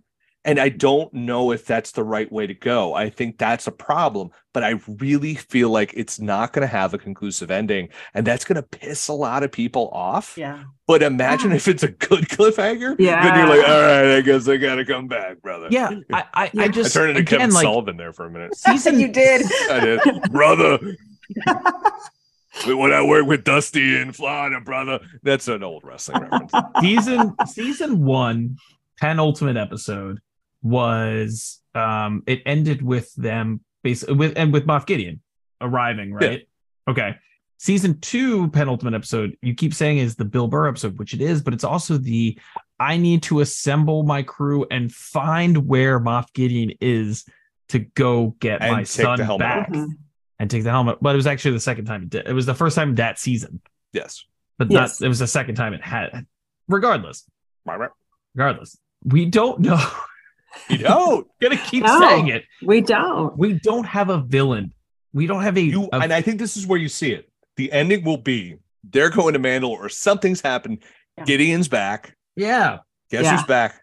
Back It's again. Back again. Gideon's back. yeah, He's gonna kill everybody. yeah. Like, and I think I think what's gonna happen is we're going to get but that's gonna be Set- three seasons with the same main villain I don't know But if I don't alone think though. he's I don't think exactly. he's alone. Right, let's let's jump on the space. was wheels, he with the Let's space jump- pirate guy didn't he die Well, oh yeah, that yeah. guy Yeah, died. Swamp Yeah. Thing is dead. swamp thing's dead man thing Swamp- it might be No, thing or Man man Thing. thing you do not say negative things about Man Thing. He's great. i didn't He's- that. He's not dead. I can't have him die. He's still. I, I Well- think Kang will eventually kill him, but that's another podcast I do. you know, you know the the that's space. a tinfoil hat Well, I was if you listen to that most That's listened to episode of all time. I said it. but Uh. you know, my my thought is, I feel like there's something imperial on Mandalore.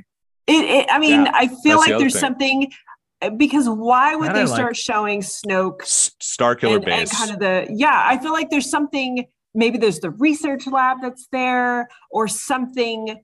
You know that because why? Because my thought is okay. We we've talked about the first order. We're we're we're getting breadcrumbs thrown to us. Yeah. Some of them larger than others about the cloning. About because there's still that storyline. what The, the planet cloning. was sorry what planet That's a good. in in the shit Rise of Skywalker, what planet was that? It's not on? Mandalore.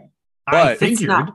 Well, Yeah. but but what better place to hide out in than a dead planet? Essentially, a ravaged place where Yeah. you start, where Thrawn slash Gids can be like, oh, you know, Gus Fring could like be building the new chicken house of Gids. destruction. I like this. oh, get, oh, Gideon McGoober, and like he comes in there and it, what? There, remember in the Carl Weathers episode uh from last season, it was when uh Cara Dune and and and Greef and Mando all went. They were they were uh they ended up fighting those that random Imperial outpost Yes. like on Nav- Nevarro. And like I think like my Weathers impersonation totally shit the bed there this week. Bad. Sorry, it's bad. It's Not good. I, am sorry, my ass reflex that, went that, away. that I can't not help it. that handshake of approval's been yanked. Uh, fuck. Uh, but anyway, well, what else is new? Uh, I failed everyone. Aw. But I think like what better place to to do it than in a shell of a uh, the shell of a once fallen I- city that I no love one's gonna this. that no I one cares about theory. That It's it's perfect. uninhabitable and then they go back then all of a sudden it's like bum bum bum it's all the bad guys and there's Yeah. like what fucking 20 mandalorians and like 4000 imperials first Yeah. orderins thronites kids kids kids whatever you want to call them they're right there and they're like oh shit and then it's just like Yeah. we'll see you next year and it's just like oh fuck See, is that a, is that Ahsoka across the hallway hey what's up it's me I think it's gonna be Sabine. That's my other. I don't know who I that think we're is. still I- getting. I mean, I do know who it is. She's but my if- other favorite Mando. I know, I know. I, I, I think I, I agree. I think I think you get that at the end of episode nine, and then And then we wait two episode- years for another No, fucking and then- season. episode eight. It's only eight, guys. It's only eight. Sorry, Yeah, that's uh, eight. episode seven. You get that, and then episode eight is the Battle of Mandalore. It's not going to be long. There's 20 Yeah. of them. There's 20 of them.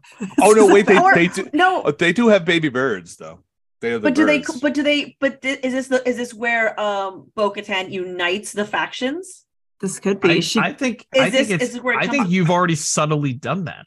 Uh, There's only like- seems to be oh, two but you gotta you gotta throw everybody together though. And yeah, well, I, there's- I there's- I think you there's get one more. more faction next episode Yeah. or or the the whole next episode is like a montage of her getting all the Mandalorians together, and Oh. then Boba Fett.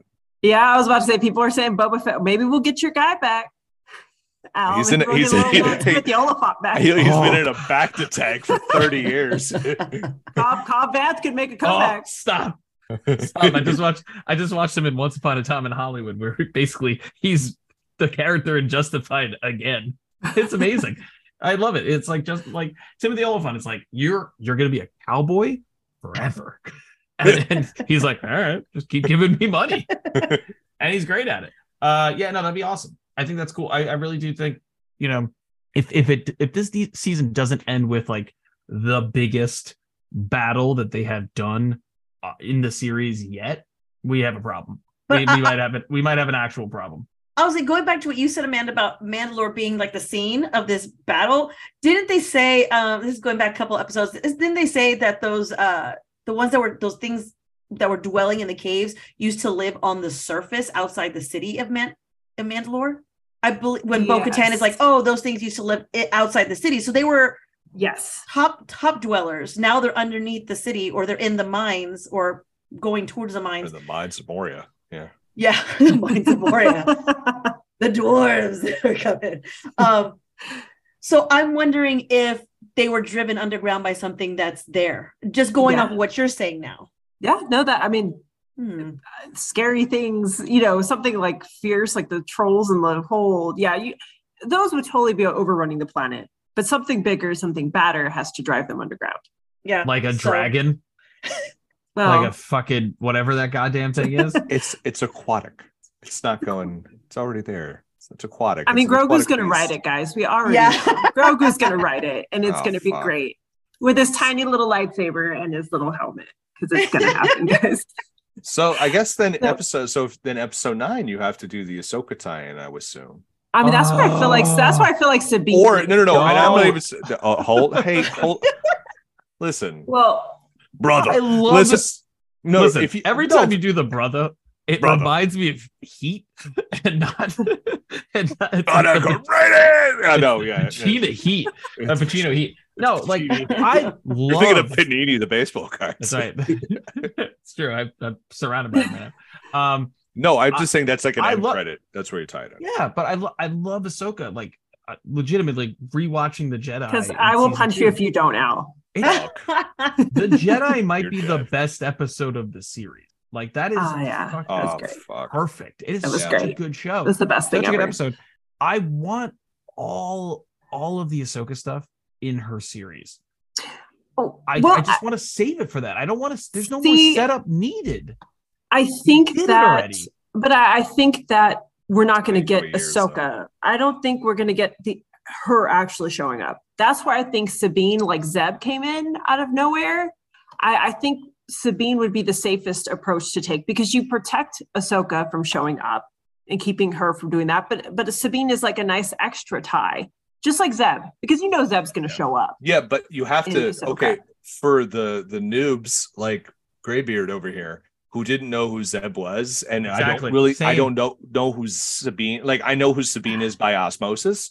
Like I think you just need to give a hint of Yeah. Ahsoka, so people are like, ah, thank you for just literally telling me what I needed to know, because we have to. You can't assume that people have seen the animated shows. So I think you have to have, you have to give like even if it's like her like a sigil or something like that. or like her just staring into kind of like they did at the end of with rebels you had the the look you know you just Yeah. Had her visage her visage but or facade. so I don't fucking so mel what are your we're going straight to space whale hyperspace jump so your your theories for the next couple of episodes what are your thoughts oh, about where it's going give me your tinfoil hat You know, it's. I think we're definitely going to see them trying to do the whole, you know, the Avengers Endgame and all all the Mandalorians come together. You know. Yeah. They're going to come from the far reaches of space, and I think we'd have even we might even have bigger uh, uh cameos and stuff like that. But I think in terms of that, we're gonna see we're gonna see ties back into um the old empire or going into you know I don't know, going into the first order. I because I think that that's why this whole episode existed because the fact that it, they're gonna have to recall something. They're like, oh, remember this, remember this. So I think we're gonna see something in the future that's gonna is gonna have to happen where we're gonna see them either going into the first order or we're gonna see ties of of maybe the guys still trying to hold on to the empire or something. I, I feel like like something like that is gonna happen. I don't know what though. I don't know because like Al says, I don't know where they're going with this season. But after this episode, I'm thinking, okay, maybe they do have some direction and it's gonna tie into you need to know backstory. And we're they're trying to give you some backstory now because you need to know this lore of like you're saying, the the techno, and you need to know about go if you don't know Dooku, go find out about Dooku. Although if you don't know about Dooku, you you need to Yeah. go back anyway. Yeah, reals. you need to go back anyway. But I feel like these are little gems that they put in there to people to be like, okay, if you're not the cat, if you're just a casual fan, you need to go figure out who these people are because it's going to play in the next episodes. Yeah, like Zeb. Zeb was out of nowhere. Mhm. I geeked. I cried. It was great. Like and you know, Zeb. again, every everybody. I was like Zeb. So it's like, and then Steve Blum's voice. Yeah, Still, a- I'm a- here like, ah, but it also it reminded me of like like um was it Cad Bane, right? Like it was yes. such a, oh, such a that was so amazing. yeah, everyone shits on Book of Boba Fett, but when I bring up Cad Bane, they're like, "Oh shit, that was that was the best part. Yeah, Other okay. than Mando, that was the best and part. Cobb Vanth, and every that's a good show. and Cop Band. Kinda. And Cop Band. Anyway, so I, It's it's still I- not a good show. I there's some good parts in that show. Okay.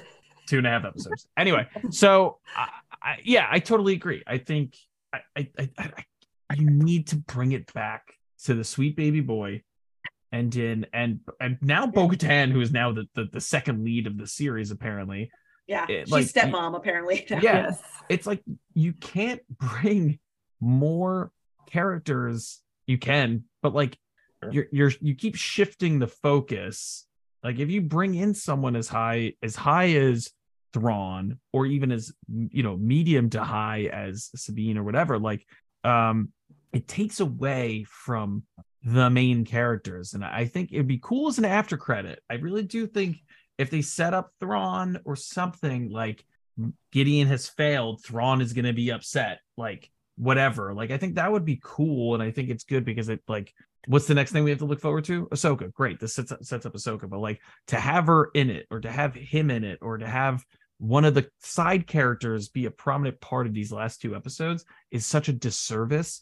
And I think what people probably didn't like in terms of Book of Boba Fett and how that was handled that's the problem you're going to run into. And we talked about this earlier but like this is a new structure that they kind of introduced and have played with of like hey guess what?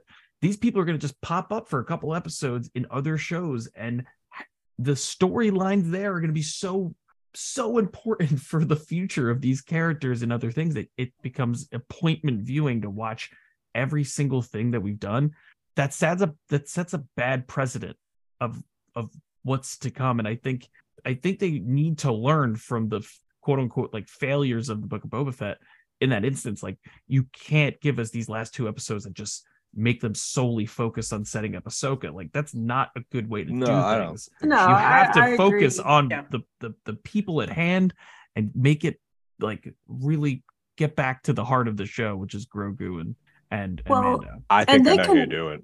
and they can handle i feel like they can handle this you know they can they can handle those big cameos they've done it before but what made it so special like with ahsoka's in the jedi was the relationship it wasn't focused on ahsoka's mission it was ahsoka and her you know connection and helping grogu and din's story grow so i think you if you can you can make it work if you have like sabine somehow in some way shape or form help further Grogu's and Din's story that this, the relationship still centers around them. The cameo can still touch, impact it a little bit, and then they go off and do their own thing. For sure. You can make it work that way. Bill, you had the thought there. You, you make it about Din and Grogu, but killing off Bo Katan in the final episode. Oh, Oh, And you have he has to lead the people. She dies, gives him the dark saber, and says, "You have to lead our people now." true. Yeah. oh, No. that's a valid Oh. point. Yeah. No, No, here's what you do. point. Yeah. No, that's what you do. Yes. You ready? Moff Gideon blows up Mandalore, and all the Oh. Mandalorians die. No. And it's Ah. just Din, and he's by Oh. himself. no. Oh my god, he's the lone Doctor Who. No. Yeah, I thought that too. I thought that too, and I was just like, you can't do it. because I was just thinking if they're all gonna if they're all in the same universe and they're all gonna come together, like you feel like he would need a couple more, Or maybe that's why he goes and finds Boba Fett in season four and be like, "Hey, bud, Hey guys, hey guys, brother." where where are the Mandalorians in the new trilogy? Oh, that's a valid point. I just But they rewatched could- they The could- Last Dance, so it's like that's That's a valid point. Uh, they could, maybe they're out in the outer. They're in Nevarro. They could be out in the outer rim. They You know, got a home in Nevarro, maybe guys. Mando retires, man. No, I'm not saying Mando. He goes dead. back to- I'm he just goes back saying to where are the World. Mandalorians? That's Where's a valid. Grogu? That's a really valid point. They're in the outer rim. Damn it. the outer somewhere rim. in the outer rim. Oh, They're somewhere out there. Where's Ahsoka during you know Star Wars? You know, and like You know what? Return of the She- Jedi. He is Mhm. out in some some crazy. So outer that could be. Doing They're in the outer thing. rim too, so it's like There you the way they're saying it, it's like that's the Wild West, which you Yeah. thought was There you Ta- go. Tatooine. You thought that was Tatooine, but I don't know. It's a lot of Wild West in this. Universe. Yeah, there's a lot. Yeah, There's the top of outer rim and then there's the outer outer rim. yeah, that's where they were at the outer outer outer. Outer outer rim. Yeah.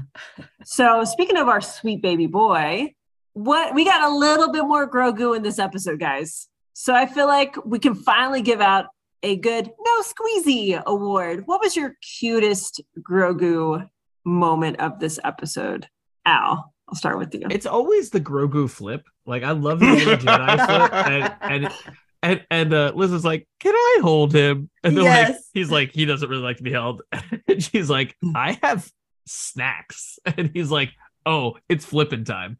I'm all about it. I, I just love that. I I love feel like that. That was every parent going. That would be my kid. Yeah, yeah, for sure. A thousand My son would murder me if there was peanut butter crackers like involved. Well, I know how to. I know how to end your life now. so Mel, what was your your cutest Grogu moment of the episode? As much as I liked the little flip, I actually liked it when he was like hanging on to Lizzo's little dress and he was helping her like win her whatever bocce ball she was doing there. Um, I like I thought that was really cute. He that's why I think that she might be okay because I feel like he thought she was okay. Yeah. Yeah, I'm, that's I'm, true. you know, like he gravitated towards her. Um, so I don't know. I like that whole like little he's hanging on her dress and just sticking around her. I don't know. I That thought that was was really cute. That was really adorable. What do you think, Bill? I'm gonna steal yours, uh, and it's gonna be uh, the wave goodbye. Damn it. Oh, the wave It, goodbye it was, was so cute. really great, that was really cute. but it's also like just he- side, like- side, It's so sidebarring cute. for like one second. It's like Lizzo was like such a nerd for this show and Star Wars. Her dad was a fan of Star Wars, and she cried the whole day because she got the role and stuff like that. That's like one of those. I cannot weird- wait for this season of the Disney Gallery yes. with her episode because The it's going to be amazing. By the way, the whole Disney gallery should just be about this episode Yeah, because it's just like she's the most popular star in the you know, like my daughter yelled, "Is that Lizzo?" After I said, "Holy shit, that's Jack Black." You know what I mean? Like it's it's Bill, like Bill, what did I say to you the day uh, on Wednesday? you're like, "Don't go on the fucking internet, Bill." And I'm just like, my job is to be on the fucking internet. I know. but you know what? It wasn't ruined at all for me. You know, Yeah. same. Same.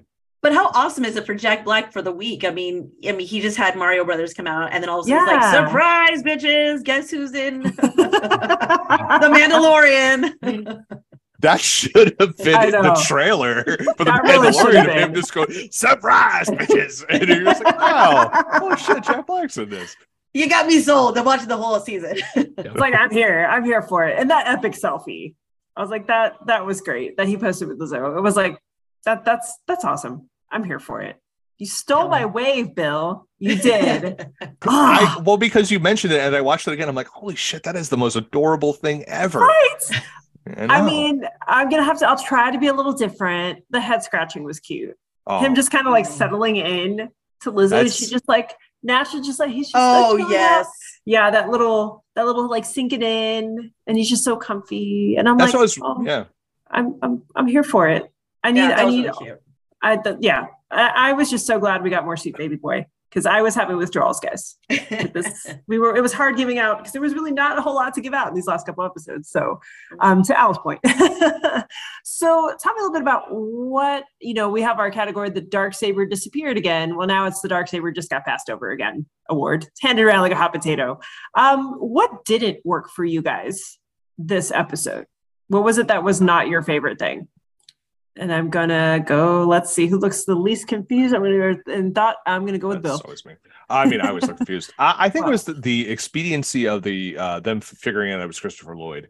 Uh, I needed like five more minutes of them doing some detective work, and then just instead of him like, "Hey, can we talk to you?" I did it, and you're like, "All right." We needed one Zap him. more. We needed one more suspect. Yes, we did. Yeah. That's the thing. You know, they were One just more like, "Hey." human suspect. It One more like- cameo too. It would have been funny. I would have liked it if they had suspected Jack Black, Yeah. and then they're like, then this way you would have had a little more definition to him. Ah, like, that's oh, maybe it's Jack Black. He was an Imperial. Oh God, look at that beard. And then like it, it like, circles back. Oh, it wasn't him. And then you get Christopher Lloyd because it was just like you. Hey, can we talk to you? Ah, I did it. Zap him. Done. We're disappointed in you. It, it was all too neat. Okay. All right. But was it point. supposed to be neat? That's what I'm saying. Ah, that's a good question. Mm, That's a good true. question. Fall guy, fall guy. Mel, what didn't work for you? I don't know. I feel like, you know, like Mando's supposed to be like so um I don't know, just the whole dynamic between him and Bo trying to do this law and order, like this whole law and order shtick. There were some parts like, okay, I get it, yeah, yeah. And he's very diplomatic with the the guys, and he's, hey, don't call him malfunction and this and that. She's like, oh, okay, got it. And then she's very diplomatic when she goes into the whole the droid bar, and he's the one who's like wants to start shooting and punching and getting aggressive. I'm like, okay, I get it, the whole bad cop, good cop thing, but um, I just feel like same thing. It's like when they when they finally go to the uh find out about these nano droids, whatever they're called, um, it, they just got to it so quick. Like, Wow. ah, there's a there's a signature on it. Really? You got you found it already? Oh, like what's the name chain, of the that chain code? Yeah, that was Yeah. like It took like no time at all to find all that. And I was like, okay, cool. Like, found the chain code, found out who's who's signed off on it. There's this picture. All right, cool. Well, let's go get him. I just it took like nothing. Like there was no there was no under that's why I feel like there's gotta be Are there no more to it. former detectives Yeah. in Yeah. that on that planet? I guess not. Nobody thought to look. Can you not call like a like? Is there like a uh like a mercenary or like like freelance detective that they could have called? They called a bounty hunter and a princess. What'd I you mean- want? What do you think? Lando's doing it? I was about to say, well, we could get that Lando show. Maybe like is there like a is there like a, a space Hans Landa? Well, dude, it's like you didn't want to introduce any more characters. You're Like, you know what? We need a brand new character. No, no, but like He just Also, wants this is- Vanth to come That's back, how like is that's the backdoor reasoning. He's like, you know who would be great? Cop Vanth. Again, again, not a detective. Again, he's a could be he's, he's a marshal who a wasn't a mar- self-appointed marshal. Self-appointed. Thank you. I was about to say. So he could be a self-appointed detective. Put him At this point, put, put him in everything. all Put him the in anything. things. they will. All the things. Good. So, Yeah. any? Did I get everybody? Did we get Uh, everybody? I was gonna just oh, say the, the- the one Yeah. thing that didn't work for me. I, you, we've mentioned a few of them already. I think you could have used one more suspect. Um, I I thought that shoehorning the the the kind of bow reclaiming the sword, the the the dark the sword, the dark saber into the episode that Mm. already kind of had its own imprint of like what it's going to be. It felt I think that's why it made the pre the police procedural felt rushed because they had to get to that. It's Yeah. almost like that, like her uh, uh Din giving the the dark saber to her and telling the Mandalorians about the story, like the Mandalorians on Nevarro. They could have done that an episode beforehand, and then at the end when she meets up with them, they don't have to fight. There could be more time solving the crime, and she can be like, "Oh no, I have the dark saber now, motherfuckers. Let's go." Mhm. like that would I, I think that could have like structurally been a little better um i don't think we needed to see her fight him for no reason because Yeah. she still didn't have the dark side like it would have just been like hey guys um it was the let- di- it was just let- diplomacy. That's why she didn't want to kill him. I think that was the whole thing. He wanted to kill her. no no but no she, no she was going to show I- mercy. I, I, just yeah, I think that's. I it. get that i'm saying like i think you didn't like He didn't need it. I know what you mean. Yeah. you didn't need it you didn't need the fight you could have just been like, okay, now that I have your attention, I have the dark saber now. Let's go reclaim our land. It could have been half the length of the actual encounter with them, and we would have had more time with the actual investigation, um, which I thought would have serviced the plot of the episode better. Okay. Yeah, all excellent, all excellent points. And uh, for me, mine's gonna be an off the wall one. Um, I wanted more Mercedes Moné because she was in the end of season two in this like kick-ass role. She's coming in like the the woman squad. Like I was like, yeah, girls, get in there, get it. She went from being kind of highlighted over Axe Wo- Wolves, and then she's kind of in the background. I get part of it is probably obviously like her work schedule, her wrestling. There was a lot going on, you know, at that time before she she went to New Japan. But man, I wanted more of her because she was great in Yeah. season two. I agree. That's my that's my thing right there. So a little off the wall, but never can say no to more Mercedes Moné. She killed it. Yeah. Um, so guys, thank you so much for an awesome discussion on this episode. Thank you, Mel, our wonderful special guest, for being with us. Before we wrap up, we're going to share a little bit about where our listeners can find us on socials. And if you have one very quick pop culture recommendation, we can share that as well. So, Mel, I'm going to let you wrap it up, but I'm going to start with Al. Where can people find you on You can- social? You can find me at Al Mannarino on Twitter and Instagram. Um, you can see my photos. Uh, when does this episode come out? This episode comes out what day? Uh, Friday. the seventh. Uh, yeah. So not this week, but the following week, you can see my photos of the Eagles at Prudential Center. Um, yeah. I hate we're the gonna- fucking Eagles. I hate the fucking Eagles, man. Uh, no, uh, they are performing uh, uh, uh, Hotel California with like a like an No kidding. Orchestra. Well, it was like the anniversary of the album, but they're performing with like a like a full orchestra. So it should be. Whoa, pretty- whoa. I've never They seen went to my so- alma mater. That's why they named themselves the Eagles. I am a University of North Texas grad. Go Mean Green Eagles. Wow, look at that. um, look at that. That's great. Um, and then uh, yeah, that's about it for me. And do you have a quick pop culture recommendation, oh, one Jay? shit, yeah. Uh, what have I been watching? oh, yeah. So a, a, a, a couple. Uh, I rewatched The Last Dance. Man, what a great documentary. Uh, Lupin on Netflix. Yes. Awesome. So Good good. Wait, not the anime. No, The- I've seen well. yeah, Yeah. Okay, great, great. The French, the French series. Uh, if you haven't checked it out, go watch it. It's really, really cool. I'm like uh, two episodes left. Uh, they should make that forever. It's a great show. Uh, but they've only made two parts, and it's really, really, really good. Um, oh, and the new uh, the the record by Boy Genius is probably the best album of the year. So go check that out too. All right, Bill.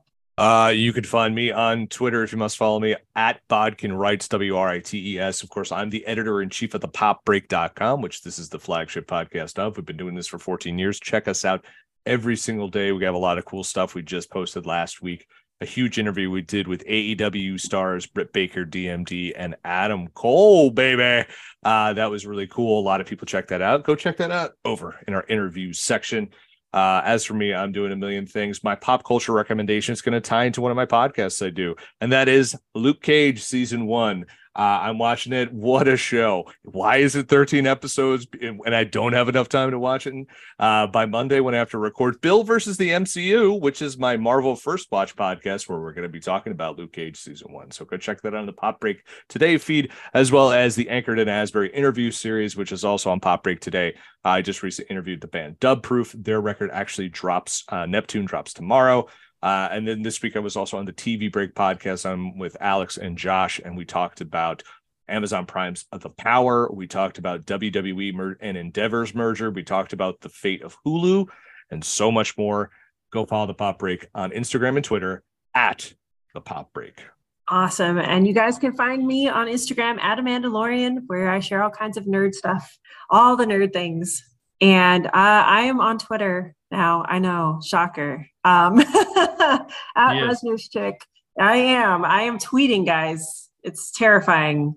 I am out there. Um, but it's R E Z N O R S C H I C. So Reznor's Chick because I love Nine Inch Nails. And um, my pop culture recommendation is an album that I ch- just checked out. It's been out since 2020, but it's by Kelly Lee Owens called Inner Song. She opened up for Depeche Mode, which I saw them on Sunday. She was great. She was awesome. Um, I really wish I had seen her in a smaller venue because her music and her experience is and lighting and everything setting is very immersive. And so um, just yeah, she was she was great. So check her out. Um, again, the, the album I'm really enjoying is Inner Song.